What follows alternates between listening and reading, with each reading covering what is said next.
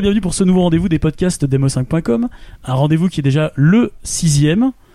Euh, le podcast euh, d'aujourd'hui se consacre aux JO et aux jeux vidéo. Euh, c'est un podcast dédié aux, aux jeux de sport. Et pour ce faire, j'ai autour de moi un plateau de choix, un plateau de connaisseurs. Et je regarde tout de suite à mon côté, j'ai à côté de moi un véritable champion. Alors c'est un escrimeur. Il a été trois fois champion d'Europe par équipe, une fois champion d'Europe en solo, et également quatre fois champion du monde par équipe. Ça laisse quand même rêveur, messieurs. C'est monsieur Jean-Michel Lucenay. Salut Jean-Michel. Bonsoir. Ça va? Oui, ça va, ça va très bien. ouais. Bienvenue, à- bienvenue parmi nous. Oui, ben, je suis très content d'être parmi vous, puisque Ouais. on va aborder des, des sujets euh, très très intéressants, et c'est vrai que j'ai pas l'occasion euh, très souvent d'en discuter de des jeux vidéo et autres. Parce que tu es toi-même gamer, Oui, un petit peu. ouais, en plus même. de l'escrime. En plus de l'escrime. D'accord, on va y revenir juste après. hein. Ouais. Je continue les présentations. J'ai un peu plus loin une tête que je connais bien, n'est-ce pas? C'est un journaliste de nos amis de Gameblog. Alors on va nous dire à chaque fois on est toujours avec Gameblog. Bah oui, on est un peu avec Gameblog. Oui, mais on change de journaliste. On change de journaliste, tout à fait. Mais il garde le même prénom. Tu, tu noteras parce qu'il y a beaucoup de. Julien dans ce, dans ce métier. C'est monsieur Julien Verneau, alias Tiger Suplex. Salut à tous. Salut Tiger. Alors trois fois champion du monde d'haltérophilie, Ouais. euh, de water polo, euh. En apnée en apnée, ouais, ouais. Tout à fait. Champion du monde des news euh, foireuses aussi. Ça à mon Et palmarès. des tests cosmiques sur Ah. Senseiya notamment. Ah oui. Salut Tiger, bienvenue. Salut, salut à tous. On est content de te compter parmi nous. Merci. Je continue euh, avec euh, autour de moi bah, les membres de l'assaut parce qu'il en faut. Euh, il est avec nous bah, depuis euh, depuis euh, très longtemps, mais il participe véritablement à l'écriture des podcasts depuis peu, notamment sur ce podcast. C'est mon ami Sébastien Sogou. Salut Seb. Salut, bonsoir à tous. Ça va? Bien, et toi? Bah écoute la baisse, tranquille. Ça va. Et je termine avec mon super pote, mon superplex, mon super co-animateur, mon Patrice Carmouza moi que j'ai, comme ça je les aurais tous faits. C'est monsieur Guillaume Verdun. Salut Guillaume. Salut, Tu te débats avec ta tablette? je me débat avec ma tablette, euh, voilà, avec ma tablette, avec la, la table de mixage, avec tout. C'est formidable. Tu vas nous mixer un truc à Il la est David Guetta? multitâche. Il multitâche. T'es pas comme David Guetta avec un doigt? Non, pas du tout. D'accord. Ça va? encore. Ça peut aller pour l'instant. tu, tu te sens pas à l'aise hein, dès qu'il parle Non, que ça s'agit de euh, sport? euh, Ah non, moi alors oui, le sport, c'est vrai que c'est pas. Mais tu verras que je que j'ai quand même bossé le sujet et je connais Ouais. quelques trucs. Je crois, je crois savoir que tu as, tu as bossé le sujet. Alors, messieurs, on va commencer par un, un petit historique euh, des, des, des jeux de, de, de sport. Euh, alors, je tiens à préciser que sur ce podcast, nous allons parler euh, des jeux de sport euh, vraiment euh, de, des Jeux Olympiques, les, les jeux multisports, et non pas de football, parce que je pense qu'on fera un podcast spécialement sur le football, Guillaume. Probablement, oui. Et puis c'est vrai que bon, c'était l'occasion pour les Jeux Olympiques. Il y a en plus Tout à fait. Euh, pas mal de, de jeux de jeux vidéo tirés des Jeux Olympiques et pas forcément que des jeux à licence euh, sans intérêt. Euh, et puis, alors évidemment, on parlera quand même un peu de, de sport en général, notamment sur les éléments de gameplay, des choses comme ça, parce qu'il y a quand même des Tout à fait. similarités. Euh, Ça, on en parlera avec Jean-Michel tout à l'heure. D'autant que de toute façon, comme chacun sait, le, le football ou le basket, tout ça, sont aux Jeux Olympiques, même s'ils sont sous une forme un petit peu étrange, Surtout pour le football. ouais. surtout pour le football. Ouais. Euh, Mais puisque- ça, de toute façon, puisque que l'Espagne a été battue par le Japon et le Honduras. ça, ça t'a marqué, ça. oui, ça hein. m'a marqué. C'est vrai. En fait, il faut savoir que je crois qu'il y a que quatre équipes par continent, quelque chose comme ça. Oui, mais c'est bon, compliqué parce qu'en fait, les joueurs qui ont plus d'un certain âge ne peuvent pas venir, sauf deux exceptions. Oui, Tiger. Mais d'ailleurs, je lance un appel. Euh, si quelqu'un sait comment se passent les phases de qualification pour les JO en foot, euh, je suis preneur parce que j'ai pas trouvé. hein. J'ai sillonné le net vrai. et tout. Je ne comprends pas comment on se qualifie. euh, Moi non plus. Voilà. C'est assez compliqué. euh. Est-ce que c'est pas toutes les nations? Bah non, il y avait pas toutes les nations. Il y avait pas l'Allemagne, il y avait pas la France. Il y avait plein d'équipes qui étaient pas là. Ah donc, oui. euh, Ah, mais je crois que ça, ça a lieu avec le, le championnat d'Europe ou quelque chose comme ça. C'est les premières places. je sais ou- pas du tout. J'imagine qu'il y a des gens qui seront au courant. Tu veux dire ça, c'est trouble euh, Si vous le savez, n'hésitez pas Voilà. à laisser un C'est message un sur les commentaires. d'Illuminati, je crois. Quelque chose comme ça. Bien. Donc, euh, nous commençons par un historique, Guillaume. Cette historique qui remonte à assez loin, puisque en fait, ce qui est assez amusant, c'est que euh, le jeu vidéo prend ses racines dans le jeu de sport. Tout à fait. Alors, bon, c'est toujours difficile de dire quel a été le premier jeu vidéo. Il y en a eu beaucoup. euh, je dirais le jeu vidéo a double origine. Il y a soit les les radars en fait de l'armée et donc des jeux plutôt orientés euh, shoot. Ouais. Et l'autre origine, c'est vraiment le sport, puisqu'il y a notamment Tennis for Two, qui est un- une des premières expériences Sur de un jeu vidéo.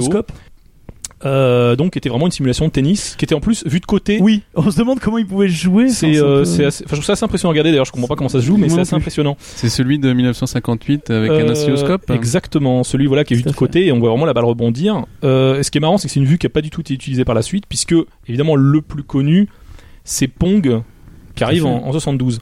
Et alors, ce qui est très intéressant, c'est que en fait, Pong, euh, finalement, c'est un petit peu le premier jeu multi-épreuve. Exactement. Avec ses dérivés. Exactement. Bon, le- ce que les gens savent pas toujours, c'est qu'ils connaissent Pong, la borne, mais il y a eu surtout les consoles Pong, Ouais. euh, qui, ont été faites par des tas de fabricants différents. Bah, rappelons qu'il y avait euh, un problème de licence à ce niveau-là. En fait, le truc, c'est que la puce, elle, elle était très facile à fabriquer, donc euh, Ouais. les gens se sont pas gênés pour, euh, Pong-like. pour en faire euh, des, des, des kilos de, de copies. Et euh, alors, typiquement sur les consoles Pong, elles sont c'est ça qui est bien, c'est qu'elles sont toutes faites sur le même modèle. Mhm. Donc en général, on retrouve quatre sports, n'est-ce pas, Tout à fait. que l'on peut changer pendant la partie, du real-time euh, sport change, je sais pas comment on peut appeler ça. Et qui Euh, change aussi d'appellation selon les pays. Exactement, c'est ça qui est bien, c'est qu'il y a les, les spécificités locales, puisque par exemple, euh, chez nous, on appellera euh, le mode euh, le mode à deux. En fait, c'est à deux contre le même mur. Euh, ça s'appelle le squash, évidemment, euh, aux États-Unis. Puis chez nous, ça s'appellera la pelote basque. Ouais. Parce qu'on est tous basques, comme tout le monde le sait. Euh, et l'autre grosse différence, bon, le tennis, c'est toujours le tennis, et l'entraînement, c'est toujours l'entraînement. L'entraînement, c'est quand on joue seul face à un mur, Mhm. c'est-à-dire qu'en fait, euh, avec juste le score du mur, ce qui est très, ce qui est très sympa. Puis il y a le football surtout. Voilà, et il y a le football, qui est un pong avec tout simplement deux raquettes, une pour le gardien, une pour, l'attaquant, ouais. euh, qu'on dirige simultanément, Qui va devenir aux États-Unis.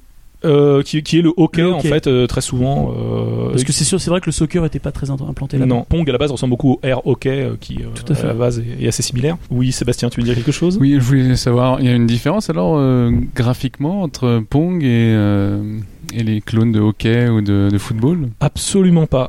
Non, c'est juste qu'il y a deux- c'est le même il y a jeu. deux raquettes, mais c'est C'est le vraiment même jeu hein, là-bas. On change tu- le nom quoi. Oui, on change de nom. en temps réel, tu peux choc, choc, ça, ça- ça se fait tout seul. Voilà. Euh, donc c'est vraiment, euh, c'est ça qui est marrant, c'est que dès le début, on a eu quand même des jeux multi-épreuves. Alors, le premier vrai jeu tiré des Jeux Olympiques, on a eu du mal à le trouver parce que euh, il est pas, euh, beaucoup, beaucoup ne le référencent pas. Ouais. Euh, beaucoup pensent que c'est Track and Field en 83 et, Erreur. et pas du tout. Ouais. C'est un jeu qui s'appelle Olympique Décathlon qui date de 1981, qui était un jeu sur Apple II, Mais développé par. développé par Microsoft. Eh oui. Comme À l'époque où il développait chez Apple, c'est un peu surréaliste. Je Euh, voudrais juste préciser que en fait techniquement c'est pas un jeu officiel des JO, il n'y a non, pas bien la sûr, licence. il n'y a pas la licence officielle. À l'époque, c'était encore. Bah, À l'époque, ils pas en avaient rien à faire euh, des, des Mm. licences. Et d'ailleurs il s'est il s'est pas bien vendu et on se demande si c'est pas ça qui a fait que Microsoft s'est arrêté un petit peu les, les Les jeux vidéo. Ce qui est hallucinant, c'est qu'on retrouve toutes les bases des, des jeux de type Jeux Olympiques par la suite. C'est-à-dire que, bon, déjà, tu as 10 épreuves, ce qui est pas mal pour l'époque. Ouais. Euh, et puis, tu as déjà le gameplay, euh, soit matraquage de boutons selon les épreuves. à la Takarashi Meijin. Voilà. Euh, soit, euh, c'était un peu plus technique celui-là, c'est-à-dire que comme évidemment on utilisait un clavier, euh, il y avait pas mal de moments où il fallait rentrer des valeurs à l'avance. C'était un peu stratégique, genre Hum, je vais faire, un, je vais, je vais courir à cette vitesse-là. Tiens, je vais courir à la vitesse maximale. Non, ça, ça marche que pour le saut en longueur. Évidemment, ça marche pas pour le pour le euh, pour la course. Mais, mais c'était assez intéressant parce qu'en fait, on avait que la fin de la, de la course qu'on voyait. Donc, on entrait la vitesse désirée et le joueur, enfin, le personnage commençait à courir, mais on le voyait pas. Et on ne voyait que la fin. Il fallait, à ce moment-là, le, le personnage arrivait à l'écran et c'est là qu'il fallait réagir plus ou moins vite. Et c'est là où la, notion de vitesse entrée joue. Si on avait choisi une vitesse lente, ben, on avait bien le temps de le voir arriver, mais il allait forcément sauter moins loin.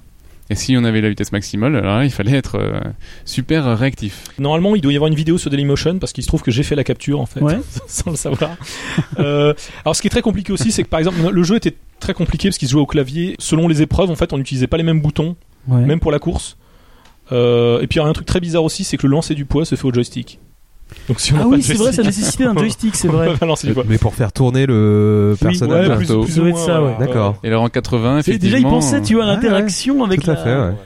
avec les avec les, Vous, les J'imagine qu'aucun de vous n'y a joué. Ah euh, non, pour ça. non, Ouais, c'est vrai que c'est très- désolé. Pour le coup, c'est très Vous vieux. étiez encore des enfants, Ah oui. voire moins. Euh, moi, j'ai C'est- joué à, je sais pas si c'est Track and Field, mais c'était sur Amstrad euh, 6128, donc ça, Ça, oui, ça, ça date un petit ça, peu. ça date un petit peu, mais il y avait euh, ce jeu, euh, enfin, il y avait le jeu avec l'athlète, enfin le jeu des JO, quoi. Enfin, je sais pas comment ça s'appelle. Je crois que c'est. C'est peut-être Track and Field. Mais c'est peut-être parler. c'est peut-être Summer Games. On y arrivera tout à l'heure. Euh, alors Track and Field, en fait, il est beaucoup plus vieux qu'on le croit parce que c'est quand même un jeu qui est sorti en arcade en 83. C'est Euh, alors qu'évidemment la plupart des gens connaissent sa version console qui est sortie beaucoup plus tard. Bah, on n'est pas surtout parce qu'on n'y a pas forcément joué en arcade à l'époque. Bon, France, évidemment, c'est pas forcément évident. Mais alors surtout, ce qu'il faut savoir, c'est que bon, Track and Field, qui au Japon s'appelle Hyper Olympics, il a été d'abord porté sur Famicom en 85, mais dans une version amoindrie, C'est vrai. donc deux ans plus tard, avec moins d'épreuves. Euh, Il y a eu une suite en arcade qui s'appelait Hyper Sports, Euh, et plus tard, en fait, ils ont sorti sur Famicom, euh, ils ont cumulé les, les épreuves des deux jeux. C'est cette version-là qui est sortie seulement donc en 87, voire 88 selon les pays, Ouais. euh, sur NES. Donc c'est pour ça que pour nous, Track and Field est à la limite assez récent. Et je pense qu'il y a beaucoup de gens qui ont plutôt découvert les JO avec le jeu dont on va parler après, qui est Summer Games. Mhm.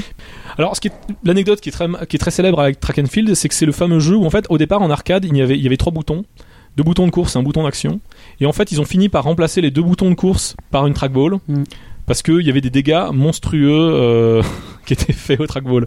Alors là, ça m'intéresse, je vais faire un petit tour de table. Est-ce que est-ce que c'est quoi vos méthodes à vous pour bourriner les boutons? Parce qu'il y a les. Tiger. Ah bah il y a la fameuse technique euh, du briquet, c'est-à-dire que oui. tu sais au lieu de faire de l'alt- l'alternance avec les deux doigts, bah tu te sers euh, du briquet pour aller de l'un à l'autre. Ouais. Un stabilo peut remplacer euh, à la rigueur. C'est vrai. Moi, je sais qu'on se protégeait aussi les mains pour certaines épreuves où il fallait faire tourner un stick avec une chaussette, qu'on avait la chaussette qu'on se Pour éviter les ampoules. machin, pour éviter les ampoules. Et surtout, on, tu sais, on était une espèce de secte, on se reconnaissait en fait parce qu'on avait tous un, un trou euh, au milieu de, de la peau là dans la main. Ouais. Du coup, on se reconnaissait tous euh, comme ça, comme, euh, comme une sorte euh, de secte. Quoi. C'est le Mais- Fight Club avant l'heure. Mais avant de passer le- la parole aux autres, j'ai juste une, une, une remarque par rapport euh, à l'année en fait euh, où Track and Field arrive.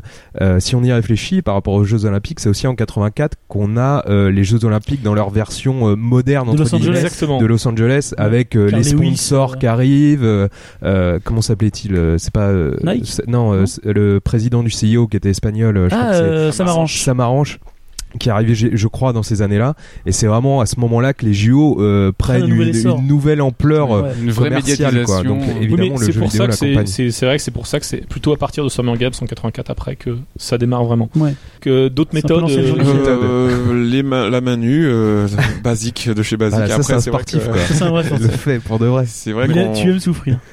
C'est vrai, mais en, en fait, euh, track and field, enfin, je, je me rappelle qu'il fallait, euh, enfin, le lancer de marteau, par exemple. Il y a, il y a des jeux où je, je fatiguais très très vite et je passais vite à un autre, quoi. Enfin, je, je sais que je restais pas longtemps et puis on avait une multitude de jeux. Donc, euh, track and field, je ne faisais pas partie des euh, de vrai. mes favoris. Donc, euh, à chaque fois que je fatiguais, c'est vrai que je passais. Ça, J'aimais c'est, beaucoup ça, le la quand perche. on, on terrible. bien et puis arriver deux mètres avant la ligne d'arrivée, tout d'un Ouais. coup, on, on lâche. épuisé quoi Et là, euh, bah, C'est clair qu'entre les phalanges et les cartilages, ça souffrait bien les mains. C'est surtout les, les, les jeux de saut vraiment que je, que j'adorais quoi. Mais, comme ça, Guillaume, tu ressens exactement ce que ressent le coureur de 400 mètres Exactement, exactement. qui est arrivé au vrai que 350 et premier et tout d'un coup, euh, il on a l'impression qu'il s'arrête par rapport. Alors moi j'ai trouvé sur internet d'autres méthodes. Bon, il y a le fameux briquet, il y a aussi avec une pièce de monnaie, apparemment avec une balle de ping-pong. Le t-shirt aussi. Avec ou avec une règle en métal qu'on mettait en fait en travers sur les boutons. Ah Évidemment, oui, c'était aussi ah plus. oui, oui. Non, mais je pense que la balle de ping-pong c'était plus en arcade en fait. Oui. Oui, Euh, parce par que la balle la- de ping-pong, oui, ça je paraît qu'on peut faire du, de certains sports euh, spéciaux avec une balle de ping-pong, mais là, Euh, Mais Le t-shirt aussi. Personnellement, Oui. je, je, je suis plus comme Jean-Michel, mais euh, parce qu'en fait, j'avais pas trop envie de bousiller mes manettes. oui, pas Donc, bête. je, donc, je prenais, en fait, moi, je prends, euh, je prends une ma main gauche, je suis gaucher, donc je prends la manette dans la main gauche et je mets le pouce de la main gauche sur un bouton et j'enroule avec ma, ma main droite et je mets le pouce de la main droite sur l'autre bouton.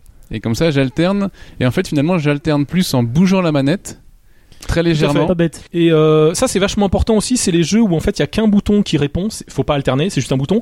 Mais si les deux boutons marchent, on peut faire du coup le double de touches. Euh, Ouais, oui, Et là, là, tu vois ce que Seb a, a- a soulevé, c'est que les gauchers ont une grande intelligence. Et aujourd'hui, c'est pas pour rien que nous sommes en plus grand nombre. Effectivement. Alors moi, moi, j'ai encore une autre technique, c'est-à-dire je ne bouge pas, c'est pas la manette que je bouge, c'est quand même ma main, mais en fait je fais à peu près ce que fait Takashi Meijin, sauf que moi je le fais mal. C'est que en fait je fais Parkinson, c'est-à-dire que je fais trembler mon doigt comme ça. la méthode Et en fait, c'est vrai que ça, vrai. ça appuie super vite. C'est pas très crevant, même si au bout d'un moment on finit un peu par tétaniser. Mais est-ce que c'est pas un peu, euh, justement, un petit peu quelque part la technique de ta, Takarashi Si, si, si, tout à fait, mais c'est juste que lui il le fait vraiment très très vite. Oui, il quoi. fait très très. Combien 16 coups par seconde. Hein. 16 Oui, coups par c'est seconde, ce C'est qui est énorme. euh, flippant. C'est euh, c'est flippant. je ne préfère pas y penser. Les gamins étaient avec des grands yeux, j'imagine, à l'époque quand ils le voyaient. euh, précisons qu'il fallait un gros briquet. hein. Il fallait le gros modèle de briquet. Oui, Probablement. Euh, oui, non, mais oui, sinon euh, c'était trop juste au niveau des touches. c'est clair. Il n'y a pas eu des cas d'incendie. euh, Euh, non. Il a eu le doigt en feu. Allumage de manette, euh, fusion de manette. Alors, on continue.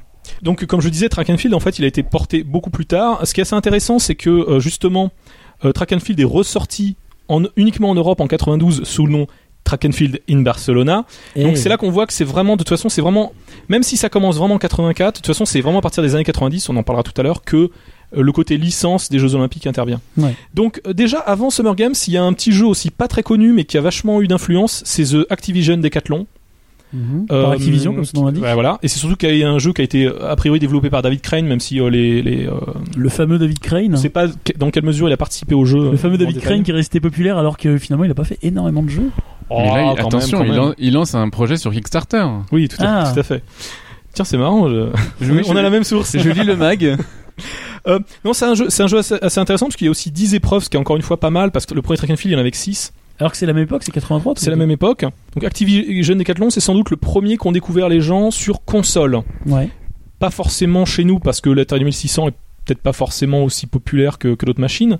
Mais euh, non, ce qui est très intéressant à celui-là, c'est qu'il est surtout connu pour avoir détruit des, des manettes 2600, puisque comme chacun sait, la manette 2600, le joystick 2600 est le pire joystick au monde avec un, un- un joystick qui en fait ne bouge pas Ouais, et c'est que vrai. vous êtes quand même supposé bouger. C'est vrai. Donc en fait, il faut le, le casser pour le. C'est- le vrai que plier. c'est c'est horrible hein, ce niveau-là. On est tous d'accord là-dessus. Oui, tout à fait. ouais. Hein? Parce que je sens qu'on va se faire des ennemis, mais finalement, les, les amoureux de l'Atari 2600. Ah mais c'est une très bonne machine pareil. Ah, c'est une très bonne Mais machine. le- Mais c'est le- vrai que le, stick était un peu. euh, Le joystick était très fragile. Ouais.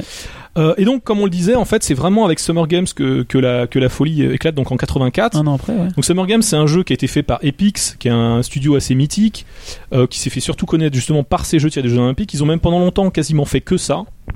Euh, et puis ils ont essayé à la fin des années 80, euh, comme ils avaient beaucoup de succès, ils ont essayé de se diversifier. et C'est là qu'ils sont un peu partis en vrille. En fait, ils sont devenus, le- ils ont été rachetés par Atari pour euh, développer quasiment tous les jeux de la Lynx parce que euh, Atari avait du mal à, trouver des éditeurs tiers. Ah oui, c'est là où c'est ce qui leur et- préjudice. Et, bah, le problème, c'est que je pense qu'ils ont fait beaucoup beaucoup de jeux, que la qualité n'était pas toujours au rendez-vous, et, euh, et puis surtout la Lynx a été un bide, donc Bah oui. ça a coulé, ça a coulé Epix en fait avec. et pourtant, elle se tournait dans tous les sens. Euh, oui, c'est une manière de voir les choses. Oui, bon. Donc, en fait- on essaye de, de sauver les meubles comme on peut. Donc en fait, Atari a racheté le concept euh, matériel de la Lynx et ensuite il a racheté une euh, ce, ce type de, de jeu pour avoir des, du software. en Ouais, plus. ouais, ouais, parce que Epix c'était un peu leur rare si tu veux, ils faisaient vraiment, euh, ils faisaient vraiment, vraiment beaucoup de jeux. leur. Euh, donc Summer Games, euh, qu'en dire? Donc ouais, on l'a dit, il est sorti euh, l'année des JO de Los Angeles. Mhm. Euh, il y avait 8 épreuves. C'est quand même un énorme succès puisqu'il y a eu un million d'unités vendues. C'est pas rien à l'époque. hein. Je pense que aussi au niveau du gameplay, il était assez, assez réussi parce qu'il était peut-être un peu, enfin il y avait toujours un peu, il y a toujours eu du bourrinage de toute façon dans ces jeux-là, mais c'est qu'il peut-être un, il jouait un petit peu plus sur le, la, la- la synchronisation, notamment pour évidemment les épreuves de saut, les choses comme ça. Oui. Le timing. Ce qui était aussi très bien pour l'époque, c'est au niveau des animations, il était très travaillé. euh, il y avait plein de petites animations rigolotes quand on se vautrait, par exemple, ce genre de choses-là Mhm. qui, euh, qui font partie évidemment du fun parce que les, les, les jeux de ce genre sont super, sont super marrants à plusieurs. Euh, même si vrai. souvent on y joue chacun son tour, C'est mais vrai. c'est quand même marrant de voir euh, les autres ce que, se ce que- planter. ce que tu euh, dis là, Guillaume, d'ailleurs, nous lancera tout à l'heure sur une autre piste, c'est que finalement, est-ce que c'est pas ça la naissance des party games? Ces, ces jeux-là. probablement. Mais on, en revient, on y reviendra. Parce Tiger, je te vois. Euh, Ah oui, oui, j'ai. Mais surtout que comme on- Tu te dodelines de la tête. Exactement. encore une fois comme ce sont des jeux qui se jouent souvent euh, alternativement pour beaucoup d'épreuves. Euh, du coup, c'est vrai que c'est des jeux où on pouvait facilement jouer jusqu'à 8, euh, donc chacun choisissait son pays. euh. Oui. Il y a aussi un truc qui l'a rendu célèbre au niveau du gameplay, c'est qu'il y avait des techniques secrètes dans Summer Games, qui fait que il y a des petites manips à faire au bon moment pour euh, pour faire des super scores. Alors bon, évidemment, j'imagine. Il y a aussi l'anecdote aussi connue, c'est que dans tous les pays, il y avait le pays Epix qui était largement meilleur que les autres. Évidemment. On n'est jamais c'est mieux un peu servi que par soi-même. Et donc ça donnait, ça donnait vraiment une, toute une série, puisqu'il y a eu bah, l'année suivante Winter Games et Summer Games 2, Oui, et, c'est euh, et ensuite California Games, qui va lui sur les sports plus extrêmes, entre guillemets. Mais vas-y. justement, oui, Winter Games, euh, en fait, pour moi, c'est le premier jeu multi-épreuve auquel euh, j'ai joué. C'était sur Apple II et je me souviens qu'à l'époque, c'était quand même assez impressionnant, notamment l'épreuve du bobsleigh, qui était en fait une sorte de simili 3D. Bon, Bien sûr, c'était c'est pas vraiment en 3D, mais Ouais. il y a vraiment une impression, de, une bonne impression de profondeur et de mais vrai que de, de manière générale, la, la, gros- la- la grosse qualité de Summer Games, c'est qu'il y a vraiment une vraie mise en scène. Parce que dans le tout premier Olympique Oui. Décathlon, c'est vu de côté, c'est sur fond noir, avec des Mm. petites silhouettes, ça c'est Et là, il y a vraiment. Là, c'est vraiment travaillé, et ce sera de plus en plus travaillé, puisque California Games, bon, les sprites commencent à être vraiment. Est-ce qu'il y avait une team euh, jamaïcaine euh, au webslag euh, sur cette. euh, Je ne me souviens pas, mais je ne crois pas. C'était avant le film. hein. J'aimerais bien rebondir sur ce que tu dis, Guillaume, euh, au sujet des sprites. Mais cette fois, c'est sur euh, Track and Field 2 sur NES. Où Ouais. là, bah, en fait, euh, pour, euh, pour travailler ce podcast, j'ai emprunté une, une NES avec le jeu. Et effectivement, Et pas qu'un jeu. Je sais pas si emprunter est le bon terme. Oui. bah, Tu quand- l'as vu revenir avec quand on le prend et qu'on revient avec, Oui. chez moi c'est emprunté. Je non. Mais bien sûr. Et donc, là, donc ça faisait euh, bah, pratiquement 20 ans que j'y avais pas joué. Quand j'ai allumé la console et que j'ai lancé le, le saut en longueur, j'étais impressionné par euh, la taille du sprite, qui évidemment, Oui, ils sont énormes. ils sont- il fait pratiquement le, il fait plus du quart de l'écran, je crois. Et, et rien que ça, enfin, pour un jeu NES de, de 87 ou 88, euh, c'est assez impressionnant. Tout à fait. Et c'est vrai que euh, par rapport à, oui, je voulais dire aussi, c'est Summer Games 2 en 85 dans lequel a priori apparaîtrait pour la première fois une épreuve d'escrime. Ah, Jean-Michel. Tout à fait, mais c'est, euh, enfin, je veux dire, c'est du basique. euh, enfin, D'ailleurs, je, je sais pas, il me semble que c'est l'une des seules. Je suis pas, je suis pas certain. C'est vrai que c'est pas, euh, comme on l'a dit depuis le début, en, en général dans ces jeux-là, il y a 8-10 épreuves. Ça a mis beaucoup de temps avant qu'il y en ait beaucoup plus que ça. Ouais. Surtout que, comme Tout on l'a dit dès le départ, euh, il y a des jeux comme, euh, enfin, et on en reparlera tout à l'heure, mais il y a des jeux évidemment très élaborés comme le foot et le basket qui existent par ailleurs où ça vaut pas forcément le coup de les intégrer. Tout à fait. Euh, Pas la peine d'avoir un jeu et ce serait, et ce serait beaucoup de beaucoup de, de travail pour les développeurs. Mm. Et c'est vrai qu'effectivement l'escrime, je pense que évidemment par rapport à, à la natation tout ça, en plus qui était évidemment à l'époque, euh, par contre, ils se gênaient pas pour mettre toutes les euh, variantes de, de course. de- du sprint. parce que ça Ouais. coûte pas, pas beaucoup plus cher Bah de oui. faire euh, toutes les distances différentes. Comme et, dirait Jacquet, ça coûte pas plus cher, non voilà, de bien Mm. manger. Ah non Petite info comme ça aussi, euh, juste puisqu'en fait il y a eu, alors sur micro-ordinateur hein, uniquement, c'est-à-dire sur Commodore 64, Amstrad et, euh, et ZX Spectrum, hein, les trois grands micro-ordinateurs de l'époque, il y a eu une conversion de track and field En quelle année? En 84 qui s'appelait euh, Daily Thompson's Decathlon. Euh, pour le qui est le- en fait le nom d'un des champions de Decathlon de, Mhm. de l'époque donc le jeu est sorti à la fin de l'année hein, c'était après les JO mais c'était évidemment pour rebondir et ce jeu a fait aussi un, un très gros carton c'était une des meilleures ventes euh, le- la période où il est sorti Et ensuite, tu vas nous parler d'une grosse firme de jeux à l'époque. Oui, alors tout à fait. C'est-à-dire que ce que, ce que j'allais dire, c'est que justement, ça a explosé en, en 84, mais c'est vraiment dans les années 90 que, en fait, tout le marché du licensing, À partir des Se lance. JO de Barcelone. hein. il faut pas oublier. Alors ça, c'est aussi euh, par rapport à l'histoire des jeux vidéo que euh, la Mega Drive aux États-Unis avait gagné du terrain sur la sur la NES grâce aux licences, que ce soit bon Michael Jackson, mais Ouais. c'est une licence particulière, mais mais aussi les jeux de sport, justement, avec Electronic Arts, etc. Et, euh, et c'est vrai que c'est vraiment au milieu des à partir du tournant des années 90 qu'on commence à comprendre l'importance des licences officielles. Tout à fait. Et, euh, et en fait, c'est US Gold qui décroche à partir de 92, hein, donc à partir de, JO, Barcelone. Barcelone avec la fameuse Dream Team, hein, de Michael Jordan, euh, Eh oui. Magic, etc. Petite précision en passant, US Gold est une société anglaise. Anglaise, contrairement à son nom son indique. ouais. Donc là, tu disais, ils ont donc, eu la ils ont licence à sorti- partir de 92, ils ont 94, sorti 96. Olympic Gold. Ah bah tous tous les tous les ouais voilà c'est Oui, surtout de- Olympic Gold qui est le grand classique. Oui, ils ont eu jusqu'à Et, Atlanta. euh, euh, avec une épreuve de c'est ça. plongeon euh, enfin, que- qui, qui pour moi est mémorable. euh. Ah ouais C'est vrai que c'est souvent celle qu'on voit en screenshot. C'était une sorte de d'épreuve de de fatality de Mortal Kombat, mais euh, mais en Jeux Olympiques. Et avec moins de sang. T'avais pas les touches qui apparaissaient à l'écran en fait, tu devais Non, non, faire les euh, combinaisons si sur je me les souviens bien, Fallait, il fallait- faire gaffe quand tu plongeais de pas tomber sur le carrelage de la piscine. Ah oui, Ah oui, carrément. Ouais, ça me rappelle une scène du collège ça, ça. Ça, Euh, me moi ça me rappelle un, un autre jeu qui a rien à voir sur Atari ST qui s'appelait euh, Circus ou quelque chose comme ça où on avait que des morts horribles dès qu'on se plantait. Et, et il y avait, on devait plonger dans un verre d'eau. Et- vive l'esprit olympique, j'ai envie de dire. Voilà. L'important, c'est de survivre. C'est clair. Bon, c'est vrai que moi, en fait, euh, j'avais fait quelques jeux comme ça dans ma jeunesse, mais c'est vrai que moi, j'ai vraiment découvert en fait les, les- le premier titre de Jeux Olympiques que j'ai vraiment adoré. Mhm. En fait, euh, avant, j'en avais fait quelques-uns sur micro-ordinateur, mais celui que j'ai vraiment adoré, c'était sur Saturn. C'était Aslet Kings. Donc là, on est quand même beaucoup plus tard. On arrive en 94, bon, qui s'appelle Decathlete euh, dans d'autres pays, mais Aslet Kings en Europe. Alors, je n'ai pas pu vérifier, mais je me demande si c'est pas le premier jeu du genre en 3D. Faut dire que Sega, c'est à Sega qui à l'époque a converti entre guillemets la plupart des genres de jeux, que ce soit la baston, la course, etc., à la 3D. Et Je croyais que c'était euh, que c'était International Track and Field. Ah, mais ça, c'est sûr que c'est mais en fait, faux. non. Donc il date de 94, mais il faut dire il est sorti quand même un peu plus tard. En Europe, il est quand même sorti en 95, on l'a eu en avance, mais les autres l'ont eu qu'en 96.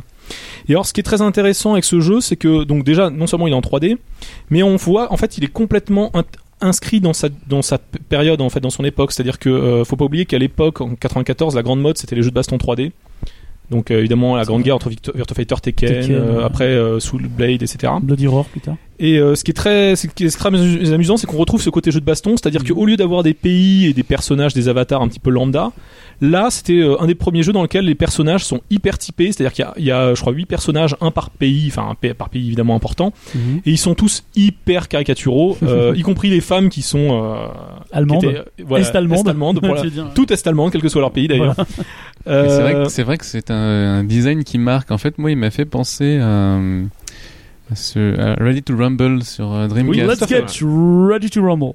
C'est vrai. Et c'est vrai que du coup, ça donnait par rapport, évidemment, par rapport aux gens qui n'étaient pas forcément amateurs de jeux de sport, euh, c'était plus agréable parce que d'un côté, d'un il y avait un cartoon côté un un peu. cartoon qui était sympa. Et au niveau du gameplay aussi, il était un peu dans son temps puisque, euh, à mon avis, il a été un peu un précurseur des Quick Time Event. Alors, d'une certaine manière, Track and Field l'était puisque souvent, il fallait matraquer les boutons. Ouais. Mais là, c'est vrai que beaucoup d'épreuves reposaient sur des timings et c'était vraiment indiqué, euh, indiqué à l'écran. Ouais. Ouais, c'était vraiment Euh, de toute QTE, façon, c'est un truc bon là parce que là, déjà là, faut savoir que la plupart des gens pensent que c'est Shenmue le premier jeu qui a des QTE, alors que c'est un autre jeu de Sega qui s'appelle Die Hard Arcade qui a été fait avant. Même si Shenmue était en développement depuis très longtemps sur Saturn, Lair en fait. il est fort possible, il est fort possible C'est pas euh, totalement faux ce que C'est tu vrai, dis. hein, c'est plutôt des QTE. Ah oui, sur bien sûr, bien Lair. Mais euh, non, non, mais je parle vraiment avec le bouton qui clignote à l'écran et euh, Ouais. voilà. Et donc euh, voilà, donc c'était vraiment, euh, enfin, euh, encore une fois, Shenmue était en développement depuis très longtemps et il se peut qu'il y ait eu des influences parasites. Et ça, Castle King, c'est un jeu qui a beaucoup marqué les possesseurs de Saturn parce que euh, le jeu en arcade était.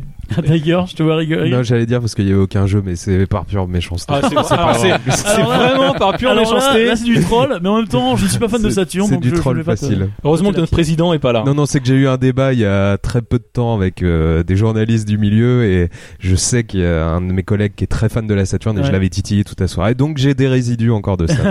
Mais il y a de très bons jeux sur Saturn. Et euh, non, mais Et tu es tout rouge. Voilà. Non, ce qu'il faut savoir avec ce jeu, c'est qu'en fait, en arcade, il avait été développé sur la carte compatible Saturn, ASTV. Ouais. Mhm. Donc évidemment, le portage était assez aisé. Et c'est un des rares jeux Saturn avec Virtua Fighter 2 qui est en haute résolution. Alors que c'était pas fait pour faire de la 3D à la la base. La Saturn. À moitié. mais C'est on, pas de la vraie on- 3D. On, on va pas On va revenir là-dessus. non, très mais long. Alors justement, je vais passer la parole à Seb parce que tu nous parlais d'International Track and Field. Tout à fait. Donc, International Track and Field est un jeu sorti en- d'abord en arcade, je crois, en 96. Oui, oui. Et ensuite, en 97, euh, sur PlayStation. Publié par Konami. C'est un jeu de Konami, tout à fait. Et d'ailleurs, je, je l'ai racheté sur le PSN à l'occasion de ce podcast. Donc, je vais donner euh, ma note de frais un peu plus tard à mo5.com. Merci. Ça vous voir ça avec Phil, hein. c'est pas nous. Et donc il y a, y a 11 épreuves. En fait, euh, le, le menu, les options du jeu, les modes de jeu sont assez, assez simples. Il y a soit l'entraînement, soit euh, une compétition simple ou enchaîner toutes les compétitions, enfin les 11 épreuves. En termes de points, donc ça se rapproche peut-être plus d'un, du décathlon que des vrais Jeux Olympiques. Mais euh, enfin, on voit tout de suite euh, qu'on passe, on passe à la 3D et là c'est clair que ça fait quand même un changement. Ça fait vraiment une grosse différence pour ce genre de jeu parce que au final, euh, matraquer pour qu'un mec avance en ligne droite. Je euh, sais pas. moi- moi- Ouais, vas-y, pardon. Non, non, Ça- au niveau, alors au niveau jouabilité, c'est clair qu'il n'y a aucune différence. Ouais. Mais euh, au niveau visuel, euh, ça- C'est au niveau de la mise en scène. Ouais, la c'est mise en ça. scène, voilà. C'est ça parce que moi je me rappelle vraiment. Alors je me rappelle plus du tout du nom. Je crois que c'était le jeu officiel des JO euh, euh, sur Dreamcast à l'époque. Donc ça va être euh, Ouais, en ça doit 2000. être en 2000 probablement. Ouais, je crois que c'est 2000. C'était- Ça devait s'appeler Sydney 2000. Ouais, ou un truc dans Sydney le genre, 2000, ouais. qui était mais une bouse infâme, mais tellement pourrie qu'on se retrouvait avec les potes le samedi soir, une soirée pizza avec ce jeu et on rigolait comme des cons. ça, hein. Et c'était génial, genre le javelot, tu le plantais le plus, le plus près possible. Tu vois Ou euh, les mal, courses. ça. Et c'est vrai qu'au niveau du gameplay, alors sans rentrer dans le, le truc du jeu qui, qui était pourri, au niveau du, du gameplay, euh, je me rappelle que ça apportait pas grand chose de, no- de neuf. Mais c'est vrai qu'il y avait une mise en scène. Alors en plus, ce qui est bien, c'est qu'il cumulait tout ce que vous disiez. C'est-à-dire le, le côté esthétique très caricatural, le gameplay un peu pourri. Enfin, il y avait tout qui était euh, cumulé. Et euh, mais c'était drôle. Mais c'est vrai que quand on achète un jeu des JO aussi, on cherche euh, l'ambiance quoi des Jeux Oui, Olympiques. c'est Et ça, c'est aussi la, fait. la- la 3D, c'est ça aussi quoi. C'est d'un seul coup, enfin entre guillemets, on s'y croit quoi. On se croirait dans l'événement. Un peu ça. plus. Non, un peu plus quand C'est vrai qu'un peu plus qu'en 2D. Mais le, ce qui, en fait, ce qui est un petit peu choquant quand on joue à International Track and Field, c'est que pratiquement tous les records mondiaux euh, dans la vraie vie sont à peu près battables euh, dès la première fois. C'est-à-dire que moi, le, Ah. dans International Track and Field, le 100 mètres, je l'ai couru euh, en 7 secondes 52. Tu as battu Shane Bolt Tu es un 20 ans avant. Mais tu sais que j'ai été juste deuxième derrière lui il y a pas longtemps sur un jeu sur euh, le web. hein. Mais bon. Non, mais je veux dire, enfin, ou peut-être que le jeu a mal été calibré. Pourtant, je, je, je m'appelle pas euh, Takahashi Meijin et j'arrive pas à faire 16 coups par seconde. C'est pas toi qui as Takahashi Meiji Je suis Euh, vachement non. déçu. Non, désolé. D'accord. Bah non mais parce qu'en en fait qu'est-ce qui se passe c'est que pendant la partie on est vraiment opposé à des vrais des vrais sportifs. Alors, par exemple, pour le pour le 100 mètres, enfin les vrais, il y a quatre euh, il y a quatre personnages sur le pour- sur le 100 mètres, par exemple. ouais. On peut euh, on, on peut jouer jusqu'à 4 Je crois que pour le 100 mètres, on serait en 4 en même temps. Mais euh, en fait, il y a une plus on, appuie- on, appuie- on alterne vite les deux boutons. Donc pour euh, en fait pour mat- matraquer les boutons, plus on va vite et il y a une jauge de vitesse qui est affichée pour chacun des personnages. Et pour le 100 mètres, il est assez facile de la remplir euh, à, à fond. euh. Ah oui c'est ça. ça, la il, faut, il faut pas il faut pas bourriner beaucoup pour remplir à fond. Enfin, ce que je veux dire c'est que parce, parce qu'il y a des jeux où ils mettent le record en fait juste par euh, pour info. Mais parfois, il se trouve qu'on joue vraiment contre les vrais sportifs, enfin, Alors, qui font leur, ça- leur, sang. Là, que y a pas de- y a là, pas de- Seb, euh, Si on peut très pas les battre, ce serait compliqué. Ce que tu soulèves est très intéressant et ça me fait me tourner vers Jean-Michel.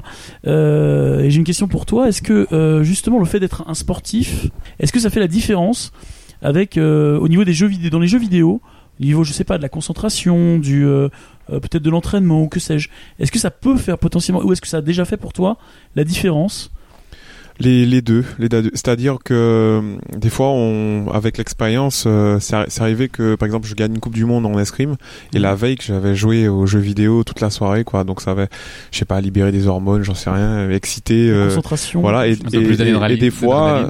Voilà, plus d'adrénaline, c'est plus ça. Et- non, mais des fois, ça dépend. Si la semaine a été difficile et que j'ai insisté sur les jeux, bah, j'arrive euh, vraiment, euh, euh, enfin, on va dire sans sans penser, sans sans fraîcheur euh, pour la compétition. D'accord. Et là, c'est très très négatif parce qu'on arrive à penser à rien, Ah on ouais. n'est pas organisé, on a l'esprit vide. Et euh, Ça c'est tout ou rien en fait. Hein. oh, Si oui, c'est tout ou rien. Ouais. Dans une bonne Voilà, voilà, voilà. Si Ça, ça prend de l'influx, ça prend de l'influx. ouais. Ouais. Ça prend de l'influx, mais ça peut être positif si on est en pleine forme, on a envie. Et euh, souvent, on a envie avant la compète de jouer, de, de jouer un petit peu, mais des fois, ça, ça fatigue un petit peu. Ouais. D'accord. Et ouais, Tiger. Ça peut peut-être être aussi une euh, manière de décompresser. Moi, j'ai toujours le souvenir, euh, je trouvais ça amusant euh, dans le documentaire Les yeux dans les bleus, donc sur Ouais. la Coupe du Monde 1998. J'ai Belle toujours le souvenir de David Trezeguet qui est dans la chambre avec Thierry Thierry Henry Ouais. et euh, il joue à ISS 64 Ouais. et il joue la France contre le Brésil et le match est genre le lendemain quoi. Mm. Et ils sont là tout fiers de, de gagner, je sais plus combien. Est-ce qu'ils ont gagné c'est- c'est marrant, 3-0 quoi. Je sais pas, le- c'est- c'est- l'histoire, ça serait intéressant de le savoir, quoi. Mais, mais c'est vrai que ça peut être aussi un facteur. Et là, pour le coup, quand c'est le, le, le sport auquel tu joues dans la vraie vie, que tu joues sur console, peut-être que voilà, ça peut permettre de se détendre par rapport à l'événement qui est. C'est vrai que les, joueurs de foot jouent beaucoup. Ils jouent euh, beaucoup, aux euh, jeux de foot sur oui, console. Tout à fait, avec leur, euh, leur personnage. Ouais. C'est ça qui est, C'est impressionnant, C'est ouf, hein. Ouais. Ils ont pas besoin de leur créer leur mi, eux, ils sont déjà Eh dedans. Ah. déjà fait à l'avance. Alors que nous, on est obligé de le faire. Et à l'inverse, euh, la question que je vais te poser, c'est à l'inverse, est-ce que euh, quand tu joues euh, contre un adversaire dans un jeu, de jeu vidéo, jeu vidéo, est-ce que le fait d'être un sportif accompli, euh, d'être un champion, ça te permet de rentrer dans une espèce d'état de transe qui te permet de battre entre guillemets plus facilement ton Oh là, opposant? oh là là, en fait, souvent, c'est des jeux de, voilà, euh, un contre l'autre, et souvent, il y a une sorte euh, d'émulsion de de, oui, oui, oui, voilà, et donc Ouais. il y a un gros stress aussi qui est, qui est généré, Ouais. et Mais du coup, fait, c'est un- un Et stress. du coup, tu gères peut-être mieux. Voilà, c'est Bah, ce que j'allais dire. euh, ou- oui et non. Des fois, c'est super stressant parce que euh, tout le monde a envie de gagner. On se lance des challenges. Celui qui prend 2 ou 3-0, par exemple, il va prendre une douche directe, il prend sa serviette alors qu'on n'avait pas vraiment prévu tout ça.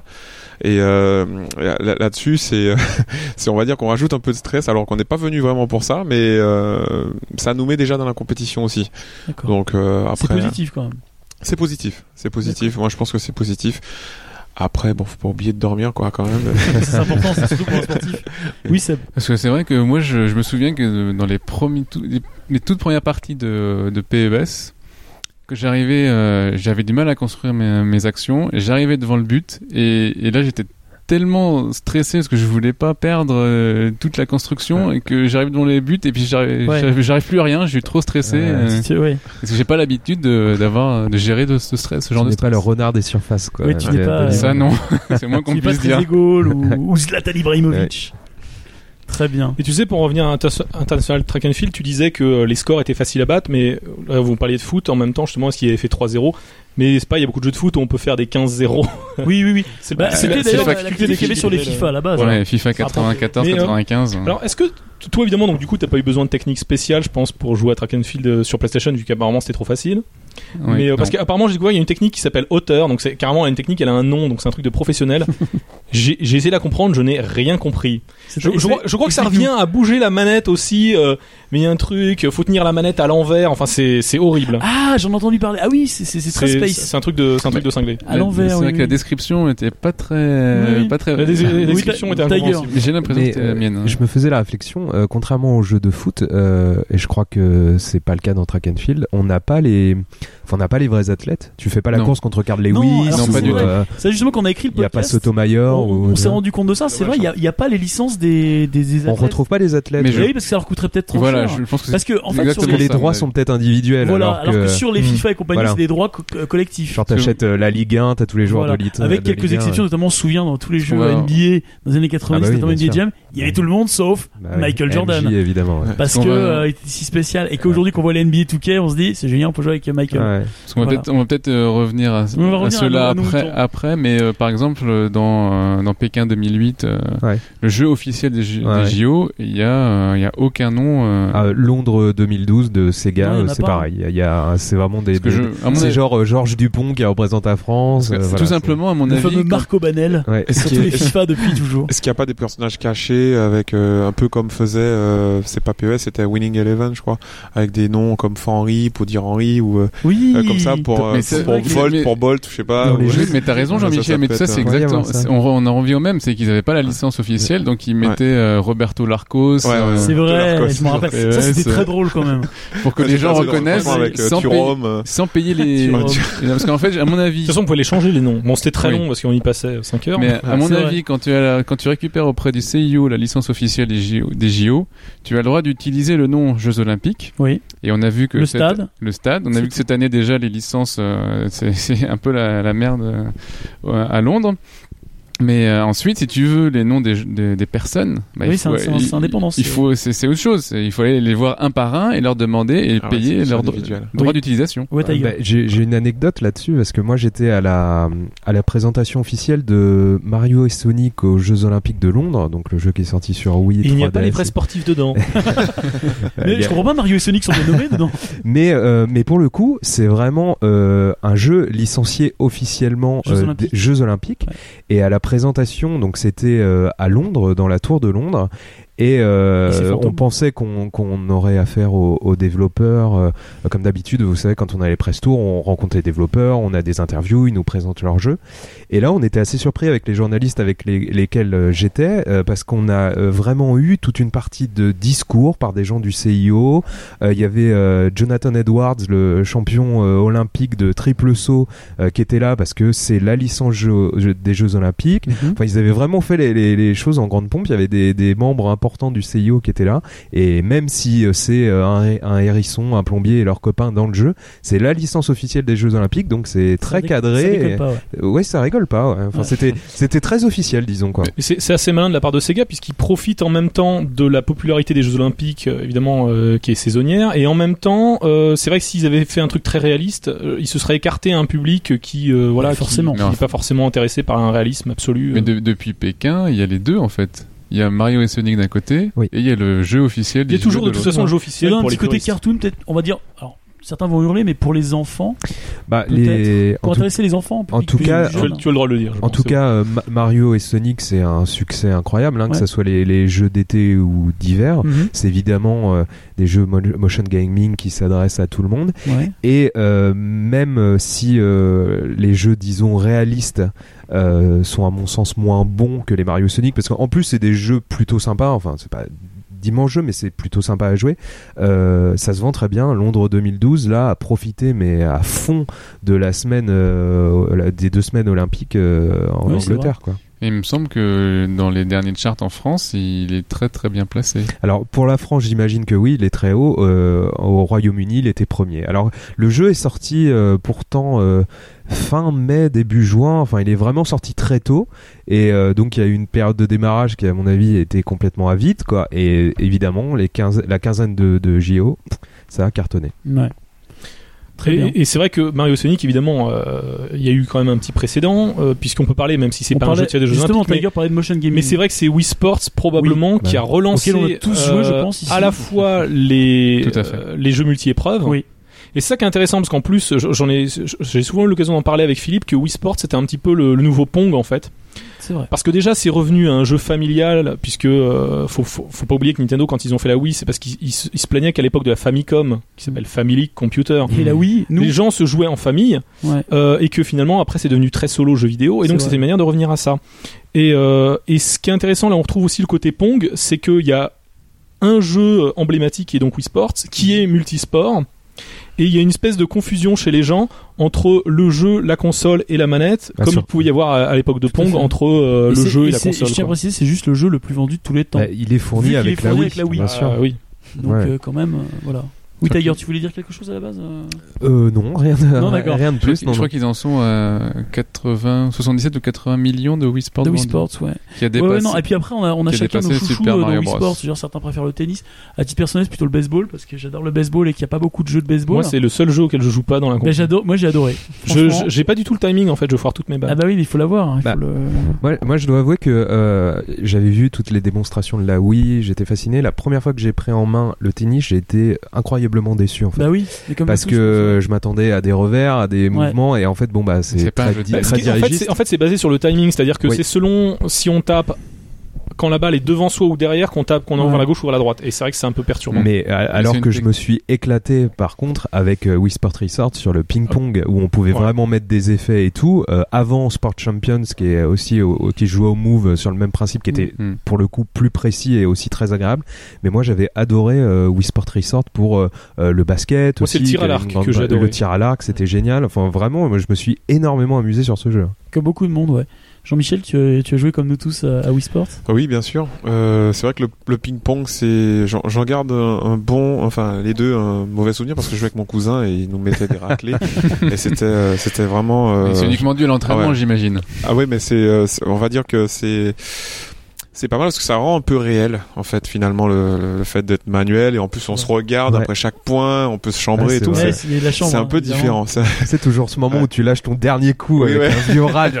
Ah, tu vois. Ouais. Ouais, c'est, un peu ça. Alors que la manette, il y a un peu plus d'intimité. On reste, on n'est pas obligé de dire. Euh, voilà, on peut chambrer. Oui, t'es plus dans des- ton coin. Oui, plus, oui, euh, voilà, voilà. C'est, cet que là, c'est vraiment comme le sport où tu, tu te lâches. Moi, ce que j'adore euh, au tir à l'arc, c'est le. En fait, c'est con, mais c'est la gestuelle, c'est-à-dire que comme il nous fait faire. Alors, ça sert à rien. En fait, on n'est pas vraiment obligé d'écarter le bras. non, mais, euh, mais le fait de faire le geste, ce que j'aime bien, c'est qu'on on prend du temps à se mettre en position. Et puis on relâche d'un coup exactement comme au vrai tir à l'arc en fait, cette espèce de, de- et après on a cette espèce de, de plaisir de voir la, la flèche Oui, arriver mais là où on avait ça. prévu ou à peu puis il y a le côté sérénité de- du tir à l'arc. Voilà. C'est très immersif en Mais fait. c'est vrai. Ouais. Alors bon, certains, euh, certains, euh, bon, qui sont un peu, un peu tristes par rapport à ça, triste cire, qui, qui voudront critiquer, diront, oui, on a juste à bouger comme ça pour euh, avec le, avec le point. Vous voyez pas évidemment parce que c'est sonore. Ce que je fais est un effet très visuel. Enfin t'es pas obligé de reproduire le Mais mouvement exact voilà, tu fais du juste un petit coup de poignet et tu dis bon bah voilà, on reste au- le, le cul calé dans le canapé. Et puis, alors qu'en fait, si tu joues le jeu euh, sur Faut- Wii Sports, évidemment, Il faut du roleplay quoi C'est immersif, ouais, c'est un peu du roleplay, ouais. Bah, en général, tu joues à plusieurs en plus, t'es pas Ouais, tout seul voilà. dans ton canapé, donc bon. C'est ça. vrai que si on compare ça à l'épreuve de, de tir à l'arc de Track and Field 2 sur NES, c'est beaucoup. En fait, sur NES, ça se rapprochait beaucoup plus de des, des tanks où il fallait en fait tu, tu gères l'angle Ah oui d'accord. et la et la puissance. Et ensuite, euh, tu lâches et puis, et puis tu vois en fonction du vent. euh, Ouais. Et, euh, et c'est vraiment. C'est Angry Birds en fait.